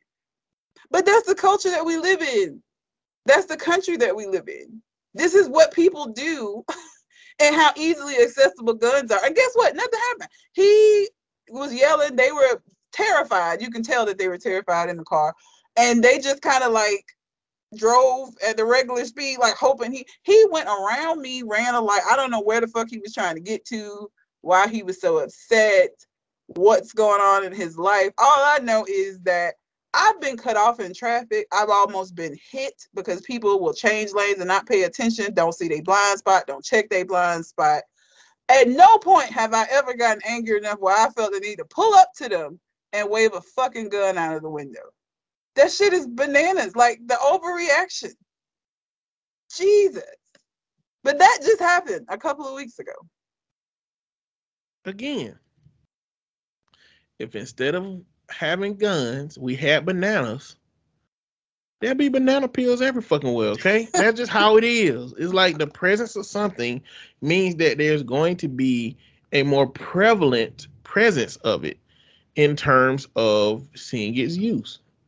You know, and so guns, you're gonna see more people getting shot because of the culture that we created. This boy had like 54 magazines in the in the Texas shooting. Like this man shot his grandmama because she saw him leaving the house fully armed. And uh, I want to go. I wasn't trying to get too deep into this, but I just this is just one part of this story that I have to talk about. First off, all they've done is lied about this response. Oh yeah, They've changed the story so many times. Yeah. What supposed to have happened is that when he shot his grandmama, it ended getting it ended up getting him in a police chase, and the police followed him. And when the they got to the school, he crashed in a ditch. He got out, ran to the school, returned fire towards the police with an AR-15, got over the fence for the school, went into the school, and that's when he started shooting. The police instead of going in, they didn't go in. They because they were out outgunned. That's the reason they were outgunned. Well, we can't return. We, we can't we can't match up to an AR-15. We only got pistols. So yeah, just let the kids die, cause you know. Wow. And, this, and this is the fucked up crazy part. This is why I don't nobody like the goddamn police. Is because that whole uh that whole I want to make it home to see my kids and my family shit. that cowardice it makes you make cowardly decisions. And I guess the white community and police have been able to look at police shootings of black people as cowardice because they excuse it by saying, well, they shouldn't have been doing this or they shouldn't have been committing a crime. But like this was a true act of cowardice. Like there are unarmed kids at risk in this place. And you mean to tell me y'all ain't gonna even run in there and try to get your get the kids safe. Nope. Now, it took an hour and a half roughly for them to get into the school. But the biggest thing that's been coming out is that the police were treating the parents that were just really wanting their kids to be safe so bad. They were outside telling the parents shut the fuck up, threatening to tase them. They had to one cuffs and put her on the ground because she wanted to go in and get her kids and um and she or she wanted the police to do it. This woman somehow convinced the police to get her out of the handcuffs.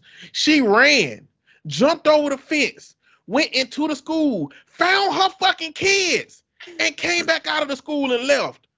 Bro, bro, do you know how ridiculous that shit sounds?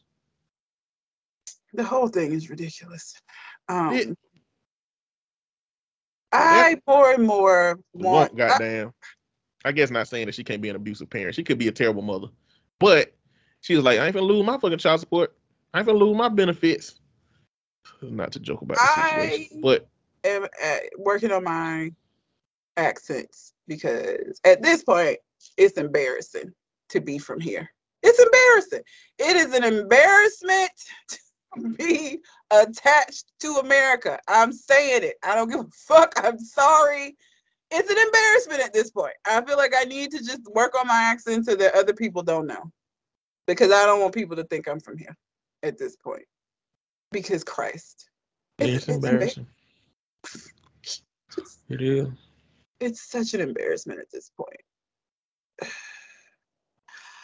I and I I don't know that it's ever going to get any better. That's the thing because the NRA exists because their pockets are deep and they're able to make other people's pockets deep.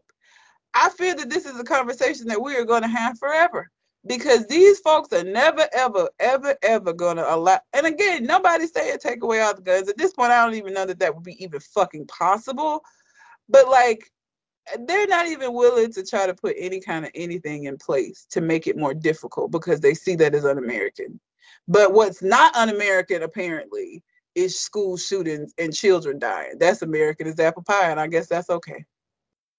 And I, I have nothing else to say. It's fucked up, and I'm tired of living here. At this point, me, Bo, trash. It's trash. It's the I ghetto. don't plan on going nowhere, but I don't like it. And on TikTok, I just keep seeing so many people from other countries responding to this shit. And it just make me feel stupid and stupider for being here. Even though I'm like I I want responsible for myself getting here. but hearing them saying shit and be like, "You Americans are so you're so what is happening over there? Why why are you all poor?" In our country, we feed the poor. it's, it's preposterous. In our country, we have health care for everyone. You mean an aspirin in the hospital costs $150? Wow. America, y'all are fucking terrible. It's When trash. do you why do you let children die in schools, America? Like they be so condescending with the conversation. You can't get mad because it deserves condescension. It's true. It's like, and I hate, but see, what I hate is y'all because I'm black. You know what I'm saying? It's like, bro, I'm an involuntary American. This ain't this this don't count for me, right? No, we all look bad. I, I, you know, and again, I don't know. I don't know that it's gonna get better. I, I, I think I'm kind of losing hope that it will. I feel like this is just gonna become the norm. Like people doing this shit just gonna become because the, the things that need to change ain't gonna change because the people in power who could make it change ain't willing to do it. So this just gonna become the norm. My fear is that we just gonna get so desensitized to this shit that you're gonna see a school shooting and be like, "Oh, another one, okay," and then you continue eating your honey nut Cheerios. Like, Why fuck you eat honey nut Cheerios instead of like something better? what's wrong with honey nut Cheerios? Uh, they so they so regular. Yeah, Uh uh it's cereal. I don't need a whole lot of shit in the morning. Why not? You put shit in your coffee. I put a little bit of creamer. I drink my coffee strong. It's You not like sugar to it? I only put creamer in it. The creamer has sugar. That's too much. Well, I didn't know you use sweet creamer. Some people just use creamer that ain't got No, no, that sugar shit in it. disgusting. I, I've done that, and before I realized that that was a thing, I went to you know you go to these conferences and stuff all the time, and so I was like, I'll put creamer in there, and they were like, no sugar. I was like, I only use creamer. Now realizing it wasn't sweetened, I took a sip of that bullshit. Mistake. So I do sweeten creamer, but only a little bit. I like my coffee strong. I got you. Um, Caitlyn Jenner. Caitlyn Jenner. Oh, what she done did? uh, Caitlyn Jenner says everybody thinks they're trans because it's so highly publicized in the media. She says that there's only a small there's a video that she did. It's an interview. I don't know why people still give a fuck about it, to be honest. Uh, the Pivot podcast, and she said that there's a tiny, itty bitty percentage of the population that's actually trans, and that everybody else is doing this because it's popular and it's on social media. And this is a trans person saying this. She's so problematic for trans people. Like she is the what's a good oh what's his name? Oh, the the neurosurgeon that was running for for uh, president Bill Ben Carson. She is the Ben Carson of transgender people. Just the same way that black people was like, nah, for Ben. I feel like trans people are like, fuck Caitlyn Jenner at this point. She just stays saying problematic shit. But her thing is she doesn't believe that a lot of people that are coming out as trans now are actually trans. She thinks that they're being influenced by the media. And that the true trans community is made up of a very small population of people. Well, that's stupid to think. I mean, when it's a group that's been marginalized into obscurity and hiding, then there are no numbers or statistics on how many of these people exist. I mean, so how where did she get the data from of how many that that is? Maybe all of the people that are on social media are trans. The trans community just has the social mm, social fortitude now to talk about it because other people are talking about it. It's impossible for her to know. This is just a very bad take. It is. Um, and I mean, now I have watched, there are videos on YouTube uh, of people that are detransitioning. They get so much hate from actual trans people because they feel like this this is it. This is what makes it so difficult for us because we got people like you who do this that detransition and then everybody feel like all of us are just confused and don't know what we're doing. There are detransition video pe- people talking about their detransition and why they decided to stop the transition process on YouTube, but actual trans people get pissed as fuck. They be mad as a mother. Um. Well, you know, detransitioning be um, it's it's utilized by TERFs, which is uh Dave Chappelle hmm, kind of popularized the term with his um stand up, which is a trans exclusionary radical feminists. Basically, they are such radical feminists that they won't accept um, trans women as women. To them, they are men. Uh, so they are pretty toxic um, in that regard. I also have come across the term swerfs, which are sex work exclusionary radical feminists. Um, the essence of that is so my understanding of feminism for women is that if all other variable is accounted for, women can make any decision about their bodies that they want, including sex work. But swerves believe that sex work is only a tool of of patriarchy, sexism, and misogyny, and can't be something that a woman wants to do. So they don't include women who participate in sex work as a protected class. They look at them as a class of women manipulated by men into doing something, even if they say they want to do it. Um, but TERFs you what you say? I, I don't know. Um, but TERFs use the group of detransitioning people to kind of challenge trans. And but that's why trans people get mad about people that exactly, exactly. They they like used against the community. Yeah. yeah. And you know, a lot of times you just don't know the reason why somebody is is detransitioning. Um but that doesn't mean that most of the people who are saying that they're trans are not. Um also like a lot of people think about most people who think about trans only think about sex, man. It's not a sex thing. Being transgender is not a sex thing. That's why it's transgender. It's a gender thing. It's an in, internal difference from what society expects somebody to look like on the outside versus what their experience is on the inside. And, you know, the world just ain't caught up with understanding this stuff. And people don't even understand what non binary is. Somebody asked me would I date a non binary person.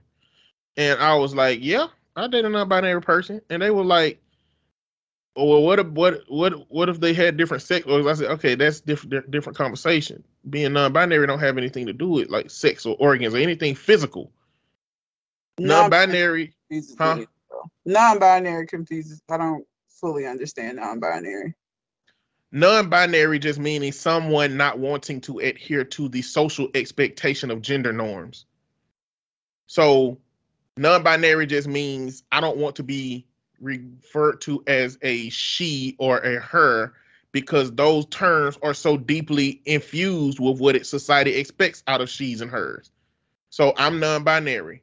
So non-binary at least means that don't tell me to get in the kitchen and cook. Don't anything any possible thing you think about what this this group's supposed to do, don't apply me to that. Same thing for for for men who are non-binary. Look, I'm I'm um they them because they don't want to be paired with what society deems makes a man a he or a him. That's all that is. It ain't. It's just I don't want to be identified with social norms.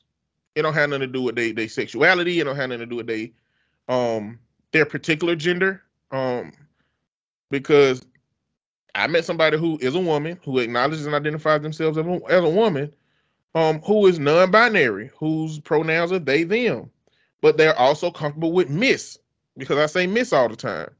It's you know, it's just it's fine. It's just that don't have anything to do with sexuality or, or relationships, anything like that. That's just a own their own way of wanting to identify in the gender construct. That's it. But we we just hadn't caught up with what these things mean, and there's a lot of people who are pushing back so far on this, especially here in America, because like almost every other culture, African cultures, Native American cultures, have a term for these things, for these groups. Non binaries, trans people, they have existed across the spectrum of time. Are they accepted in those other groups? Yes. In, in Native American culture, that's uh, two spirited. Because, you know, there is a strong emphasis on males being chiefs, but there are some women who have that level of energy in which they refer to as as two spirited because they had what they believed was the uh, nurture factor from women, but also the uh, the strength factor from men. So they acknowledge those women as special women who got to run with the Chiefs.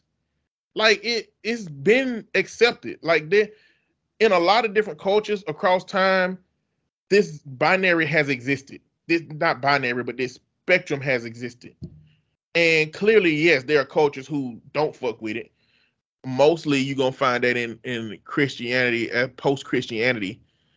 But a lot of other cultures have accepted that it's a, uh, a, a scale or a spectrum on which sexuality lies.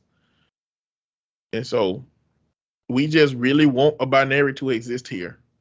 And not only that, but like politicians are eager to limit even the exposure to that you know, trying to push all of these LGBT stuff back into obscurity where it used to be, which is problematic because the people who they're trying to push into obscurity exist. It's problematic.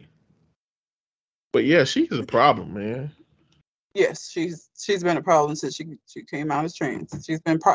But here's the thing, Caitlyn Jenner is still very much. I feel like mentally privileged. Like that didn't change over. Like her being transgender and being able to to transition didn't change the fact that for the majority of her life she lived her life as a privileged white man and that just come out all the time and this mm-hmm. this being one of those cases of that shit showing itself yeah It's still very much apparent in the way that she moves and the way that she thinks about things. Because why would you fucking say that? She's so stupid. Um, Walmart made a Juneteenth ice cream. People backlash. Now they removing it. Why they removing it? Uh, people got mad about it. Felt like they were um. Who got mad about it? I'm assuming black people. Nope. Black people did get mad about it, but I'm inclined to believe that the reason that they took it off of the shelves was because conservatives got mad about it. Conservatives got mad about it because you know they get into their culture war shit. Walmart trying to be woke because on my timeline it was the black version of mad, but on other people's timeline it was the like on the conservative timelines it was the white version of mad like nobody was happy with this decision. But when it comes to black people calling for change and white conservatives calling for change, they don't normally change for us before they change it for white conservatives. But if y'all saw, if you saw that picture of the Juneteenth, bro, the thing that got me is like, even if I would be like, okay, Juneteenth, you know, whatever it is. I mean, black people say they want to be included, they get included. They don't like the way they get included. That's what's gonna happen, right? we wanted Juneteenth to be acknowledged. We said we want that shit to be a federal holiday. And I'm glad it's a federal holiday. But you know what happened along with that? This kind of shit. but there was a plate on there that said it's the freedom for me. I was like, hell no.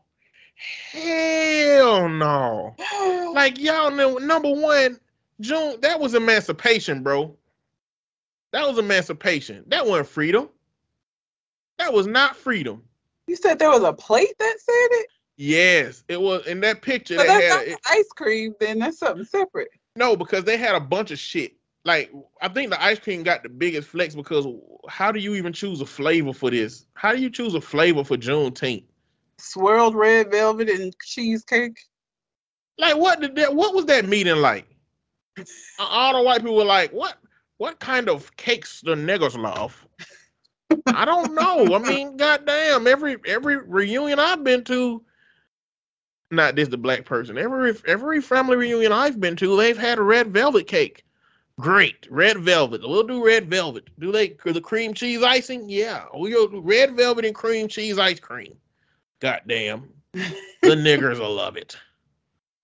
Have you have you seen Astronomy Club?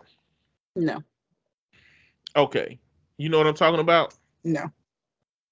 Astronomy Club is a skit show with all black people, and they do this uh, Dungeons and Dragons skit where the characters are going on a journey, and it just starts off as them going on a journey. So the main dude is like gathering up all his friends, and he's like, "Hey, friends, my grandmother's EBT card has run out of money, and so we need to go to the other side of town to get the uh, ingredients for grandma to make the cheese grits."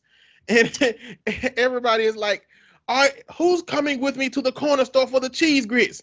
And then everybody be like, "For the cheese grits." And so the characters is this dude who's dressed up like an athlete, who is like a black athlete. He's fast, and then it's this woman who's a drug dealer. She's like cocaine queen.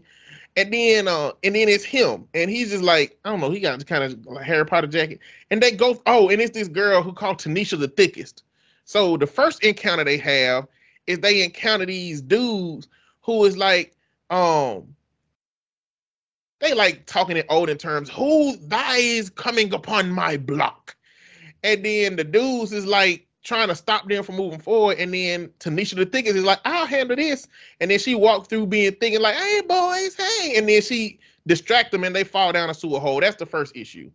And then somebody be like, where Terrence at? And then that's that's all you hear Terrence. Then they go to the next scenario where they be like, um, that was pretty heavy. Anybody want a chronic break? And they were like, chronic break. And then they went to this outside couch section that was sitting down. They were sitting down there while they were smoking weed. And then um and then these uh these women who was hiding on the couch in trash. Anyway, if y'all I'm gonna, I'm gonna keep telling the story, but astronomy club, if y'all want to go find this skit, they sitting on the couch, and then these women that were hiding in the trash show up, and they got babies, and then they're like, "Oh no, we're surely doomed." The gaggle of thoughts, and they are like, "Are you my baby daddy? Are you my baby daddy?" And then Terrence show up. His name in the thing is this nigga Terrence, and so Um, he showed up and he said, "Hey, somebody smoking?" And they was like, "This nigga Terrence." And then the gaggle of thought said, "Oh, he broke." He basically defeated them because he showed up. And then they did a little outro scene. And, and then once all of that was over, it zoomed out to a group of white people at a table. And they were saying, How the fuck did we let this get out? Like, this is the most racist shit that we have ever written. And then the black dude, this this takes out the skit. He just like, I told y'all crackers. I told y'all crackers this was racist. And it was basically a situation where like he was on the other side of it where it's like I tried to tell y'all, y'all didn't listen, and then at the end they didn't take accountability for it happening, and then he ran out mad. Uh, but this made me think of that. It's like somebody was sitting at a round table trying to figure out how to capitalize off of this holiday, but not realizing that every holiday ain't meant for you to capitalize off of. And again, if if there was anything I could have gotten over with this situation, I couldn't get over seeing that plate that said it's the uh it's the freedom for me. They came straight and used black folk language to talk about being freed. And, and it wasn't even really freedom. It was emancipation. I don't know, man. That that irritated me. That part of it irritated me. Isaiah Lee says that he attacked Dave Chappelle because he made jokes that he wasn't planning on going there doing it, but during the show he made jokes about homelessness, pedophilia, and the LGBTQ community, and that he wasn't actually trying to hurt him. He was gonna let him know, I guess, how he felt, which doesn't make any sense, Isaiah.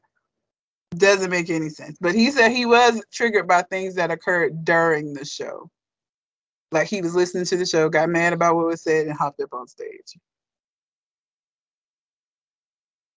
He said, I, mean, I identify as bisexual and I wanted him to know what he said was triggering. This the way? This the way you thought you would tell him? About get your ass whooped? Wasn't the best way. Wasn't the best way. You should have just did what everybody else did wrote think pieces after you went to the, the performance. But like this wasn't it.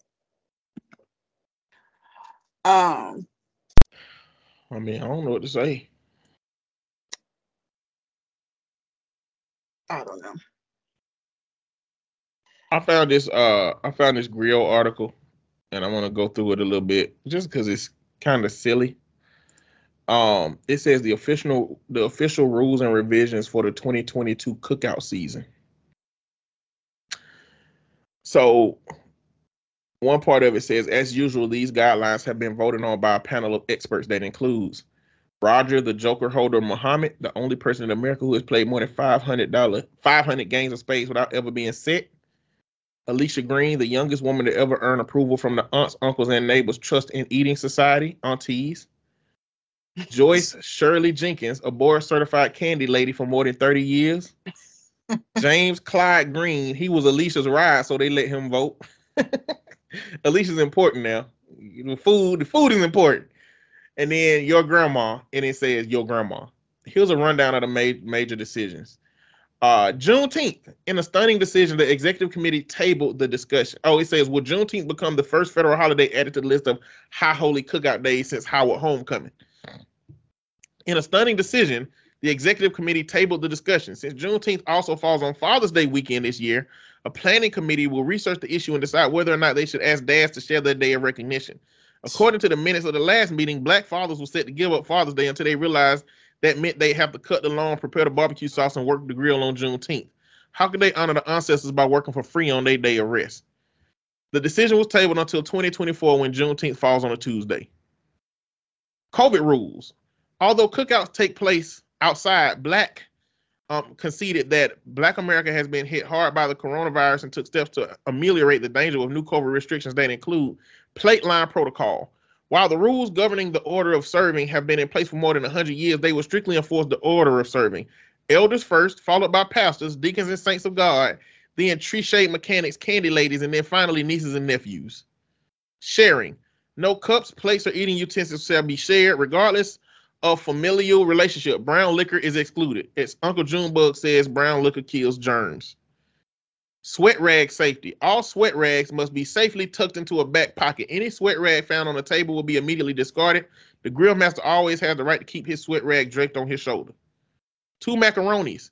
To maintain social distancing, two separate but equal pans of macaroni and cheese shall be simultaneously served at all times. Gameplay. All spades, dominoes, and Uno tables must be large enough to provide social distancing. Sadly, they must all ban all sticking of the big joker on foreheads. you ever seen that? Mm-hmm. Um, I did a video on TikTok on that. White people. The committee voted to extend their ban on white people. They promised to hold another vote when, as the press release said, white people start acting like they got some sense. they will revisit this issue in 21 22. God damn. Other people banned from the 2022 cookout season. Paula Patton, anyone who tries to do too much with a potato salad recipe. Candace Owens will also revisit in 2032. Anyone who thinks vaccines enlarge testicles, including a tracking device, are giving them 5G cellular service. Whoever wrote the last episode of Atlanta, an empty-handed people. I ain't seen the last episode of I Atlanta. haven't seen it either. I'm, I'm behind. gonna read the, I'm gonna read this last little group of stuff and then I'll be done. Other announcements: Black is dedicated to inclusion and added plant-based meat on the official 22 2022 menu on a trial basis. They're tired of that pescatarian cousin who wants everybody to know they stop eating meat by asking any vegan burgers. While the Beyonce remake is optional, Maze featuring Frankie Beverly's "Before I Let Go" will remain on the official cookout playlist. I don't like Beyonce's version. I like both of them I because of the be remade. because of the increase in the. I'm gonna tell you, it's much better than fucking Taylor Swift's version. I mean, that goes without saying. Oh, wait a minute. I don't think she did that version. No, it was What she do? September. Uh, September. yeah, that's right. That's right. That's Because of. I don't like Taylor Swift anyway. Fuck her. Because of the increase in the price of gas, the number of people who are asked to bring ice will be doubled this season to prevent anyone from having to run to the store. Unless the host has an official declaration of hierarchy, it's Joker, Joker, Ace. Ah, Joker, Joker, Deuce, Ace. It's Joker, Joker, Deuce, Ace, niggas. Although Black does not condone body shaming, all hoochie daddies will be required to sit down in a folding chair to ensure that their stuff ain't popping out of their shorts. We will hold a moment of brief silence for those affected by recent violence at the Oscars. To prevent muscle and spine related injuries, we're asking all elders to stretch before engaging in any TikTok dances with younger family members. While many states have legalized marijuana since the last cookout session, the designated smoking area is still way over there. However, if your cookout is held in a state where weed is legal, feel free to roll up at the domino table. Last one, you can put a draw two on top of a draw two. Which Uno came out and said that you can't do that.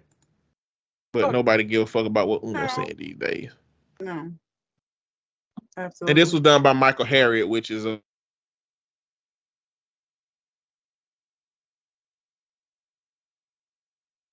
coming through with the history. Um, on there. But uh, yeah.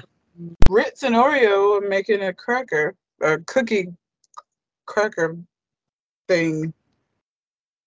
Why? no. I saw a Those are picture of it. two very different tastes. Ew. I don't know, man. There they are, but they were still made in a lab. They both made of flour. It's gonna have the Oreo cream filling and peanut butter. It's too much. Yeah, It's too- peanut butter. yeah, Why they because doing? Ritz crackers, people eat them with peanut butter. So you're gonna have. Ugh, that sounds disgusting. That sounds disgusting. Who wh- who asked for this? Like, I just don't understand. We didn't talk about Vicky White a whole lot, uh, because we weren't on. But I knew that bitch left with him. The uh officer, uh, correctional Oh, officer yeah. ran off with that man. I knew when I heard this, that story the first time, and they talking about she was missing or whatever, that, that them niggas was together, and that she stupidly had determined because she had got some prison dick that she was just gonna take it with her forever.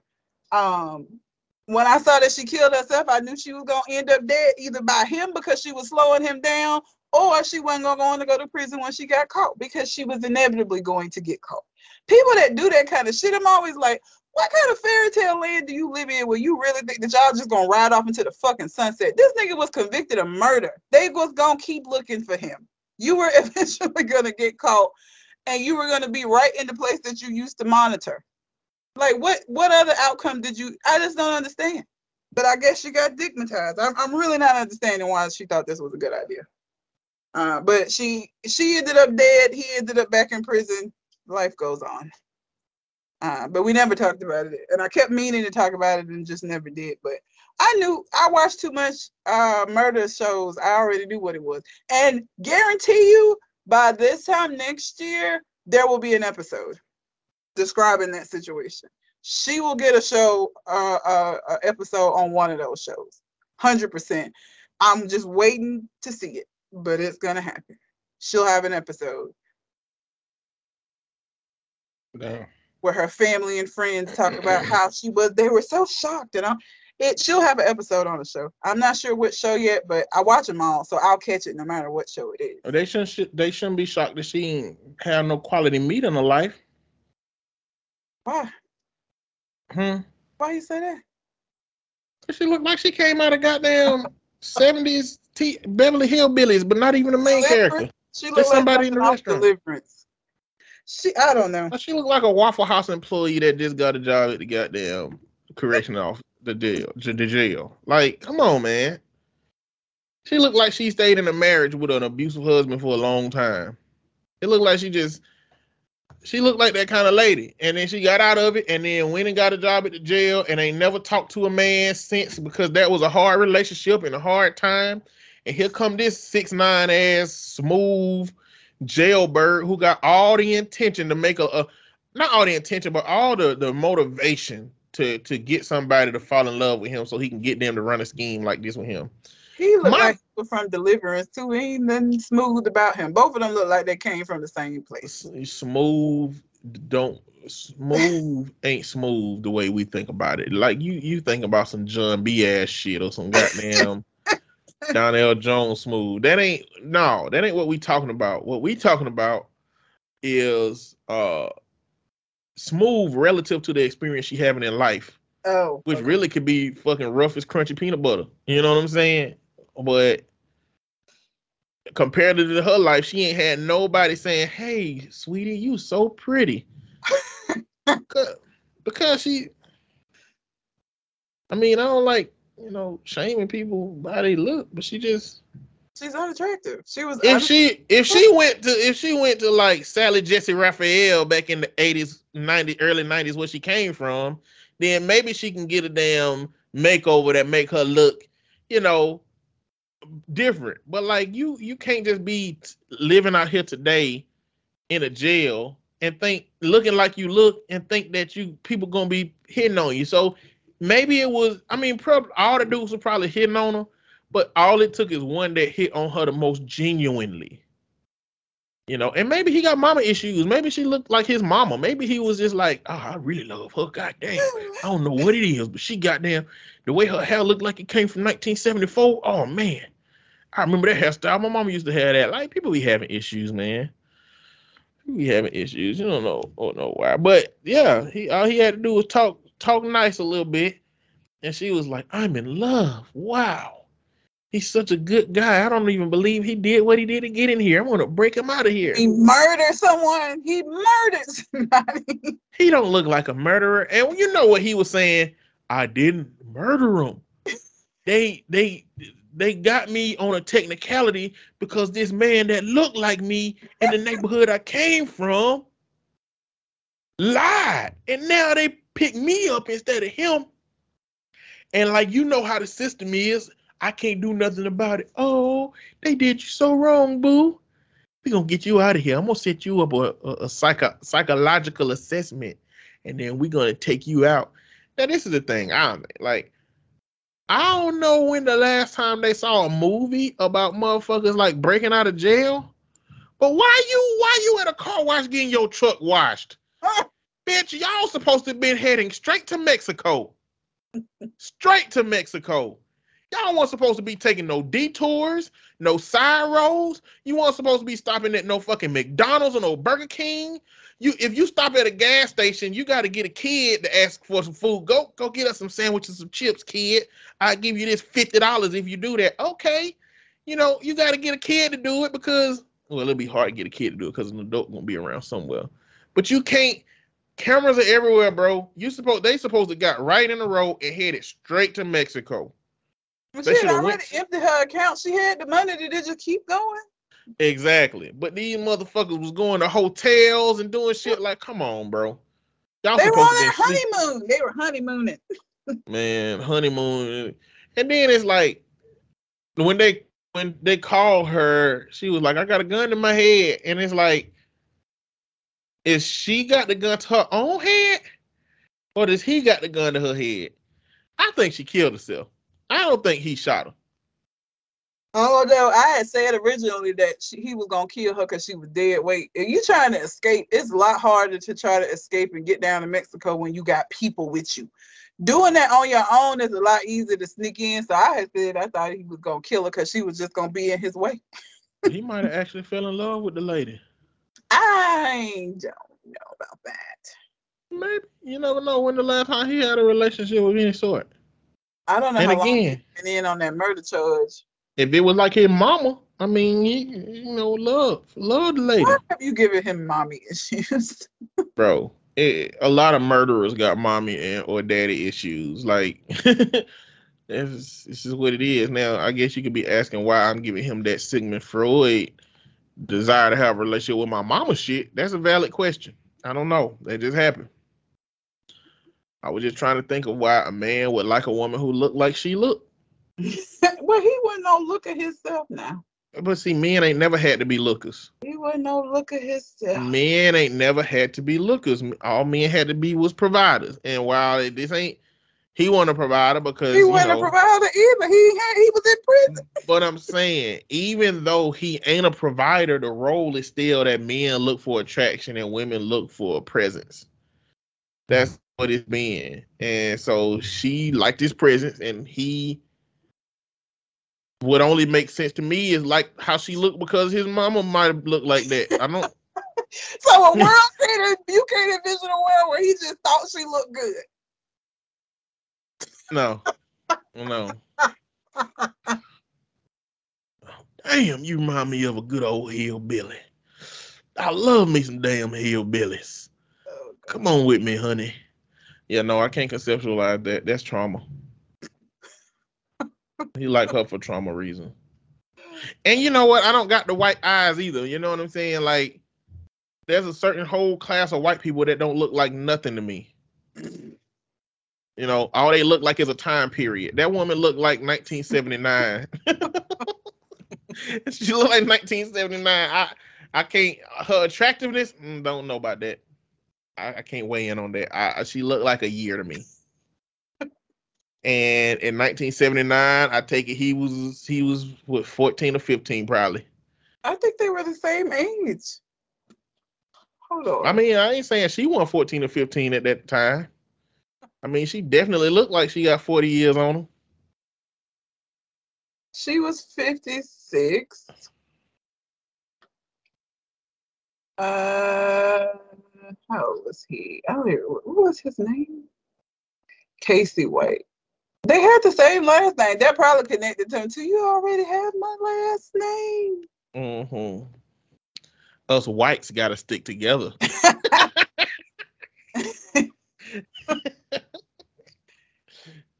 She probably Oh, laughed at that joke. That's probably the joke he told at the beginning because it's that double entendre.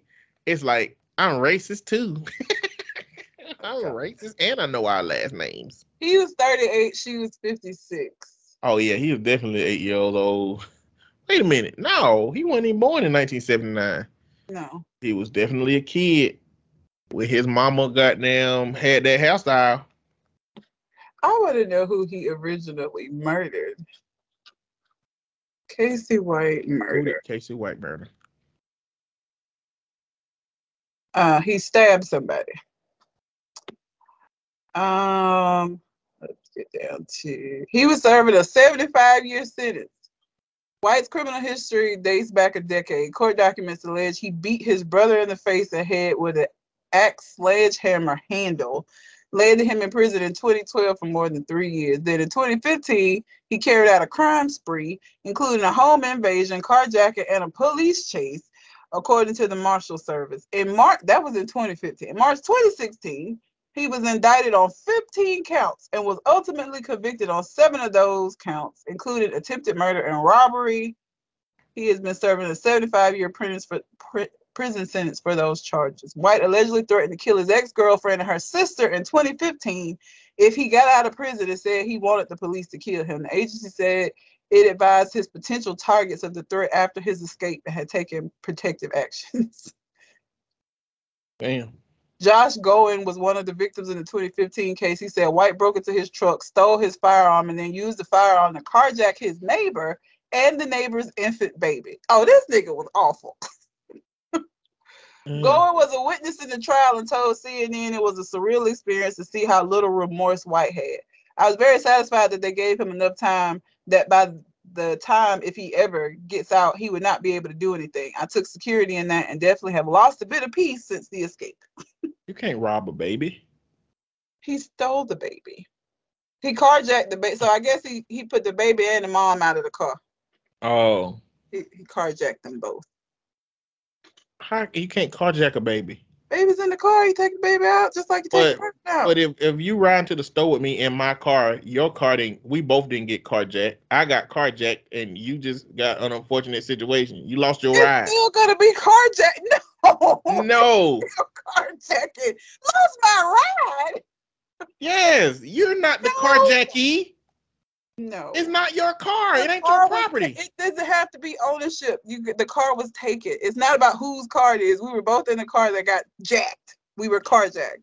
If you was in the car with somebody who got carjacked and it belonged to them, and they didn't want to press charges or call the police because they're gonna get their homeboys to handle it. I can call. But it. you can't go to the police and file that crime. They're gonna ask you, is it your car? They're gonna say no.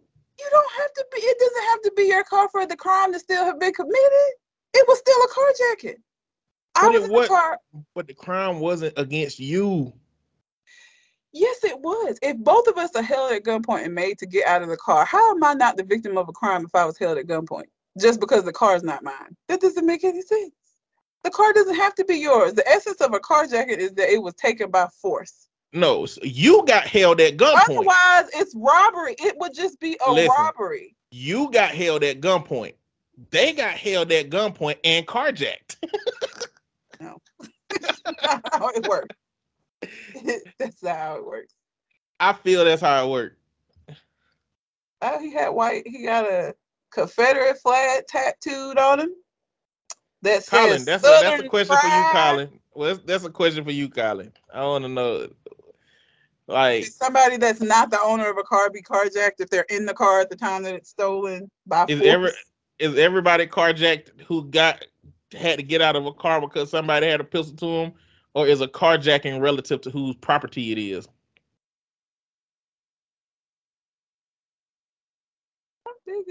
He was six. Oh, he was okay. Okay, he was six nine, three thirty.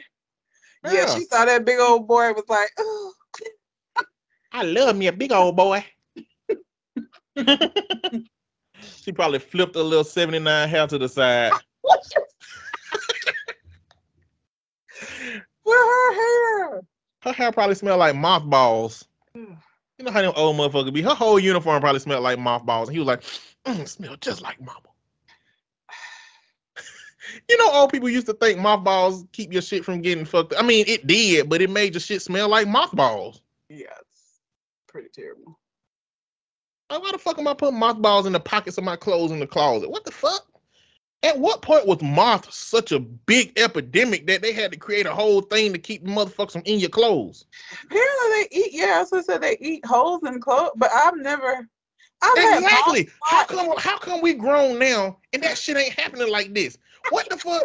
Was this like a marketing campaign? Like I ain't never, I ain't never, I ain't never went into my closet and saw moths, or there's been no holes ever manufactured in my clothes where I'd be like, oh, that's definitely a moth. Why the what the what's the difference between the gap of when motherfuckers needed mothballs to now? What the fuck? I don't know. Moths fly in my house sometimes when I like open the door to let Remy in and out at night, but none have ever put holes in my clothes. I've never even seen them in the closet. Like they fly That's in the living room. Like them bitches. Die by the light. Like them motherfuckers can eat the rug or some shit. Like why why are you so paranoid about them in your clothes? Okay, that's a that's a good question. I want to know. I'm gonna ask that shit on TikTok. I don't know. How come I, I ain't never seen a hole in my clothes from a moth? My grandparents swore about mothballs. Did the early invention of mothballs make all the moth moths go away? Moths as a unit was like, hey y'all, we ain't fucking with closets no more. We go into the house, we go we go straight to couches, we go straight to other fabrics, but don't hit them niggas clothes because they got some motherfucking defenses in that place. Look, we so over our goddamn time. We're not too bad over, I don't think. we at like Two not too bad. Yeah, not too Yeah. bad. Uh look, I'm gonna list the stuff I got. Uh Isaiah Rashad addresses sex tape. Uh apparently um the rapper Isaiah Rashad uh, uh somebody released a sex tape on him that showed him having sex with a man and who is He is done- Isaiah Rashad? he's just a rapper, a newish rapper. Okay. And um, he did uh he did an interview with Joe Budden, and it's like just so condescending, man. It's it's clear that Joe Budden just was aggressively trying to find out why this man gay now instead of like accepting him identifying himself as sexually fluid or whatever. Um, he was outed in that way, and he said he gonna press charges, but like that's fucked up that happened. Um, Master P's daughter died. She's 29. Um, substance abuse issues. Oh, Ray Oh. Liotta died too. Rest in peace. Who? Ray Ray Liotta died too. Okay, yeah. Ray Liotta. He played a lot of mafia movies. He played in a ton of mafia movies. Yeah. Um, Biden passed an executive order on policing. Um, it says it, it isn't the George Floyd bill, but it still benefits black people. Ain't nothing gonna benefit black people except for dismantling this whole fucking system. Um, and also, um, what's his name? Uh, Georgia candidate, old football player. Um, Herschel Walker. Herschel Walker, man, I feel like Herschel Walker is a robot that was made by the Republicans. Or they they they like the real Herschel Walker dead, and this is an imposter. Um, I mean, I, I have nothing, no reason to actually say that. I'm just trying to say that Herschel Walker is so weird and so like he'd just be better off if he was a white man. For us and for them. well, not for them. If he was a white man, he would be utterly uninteresting. But uh, but yeah, that's it. That's all I got. Don't, don't have to necessarily talk about those things. Just wanted to mention them. We get back on this um podcast. Well, you know, two weeks is a long time, man, to, to get in and out of a pattern, man. You know that. Yeah. But anyway, um, that being said, uh, you got anything else on your mind? I do not. All right. Well, until we come to the next conversation, We out. holla.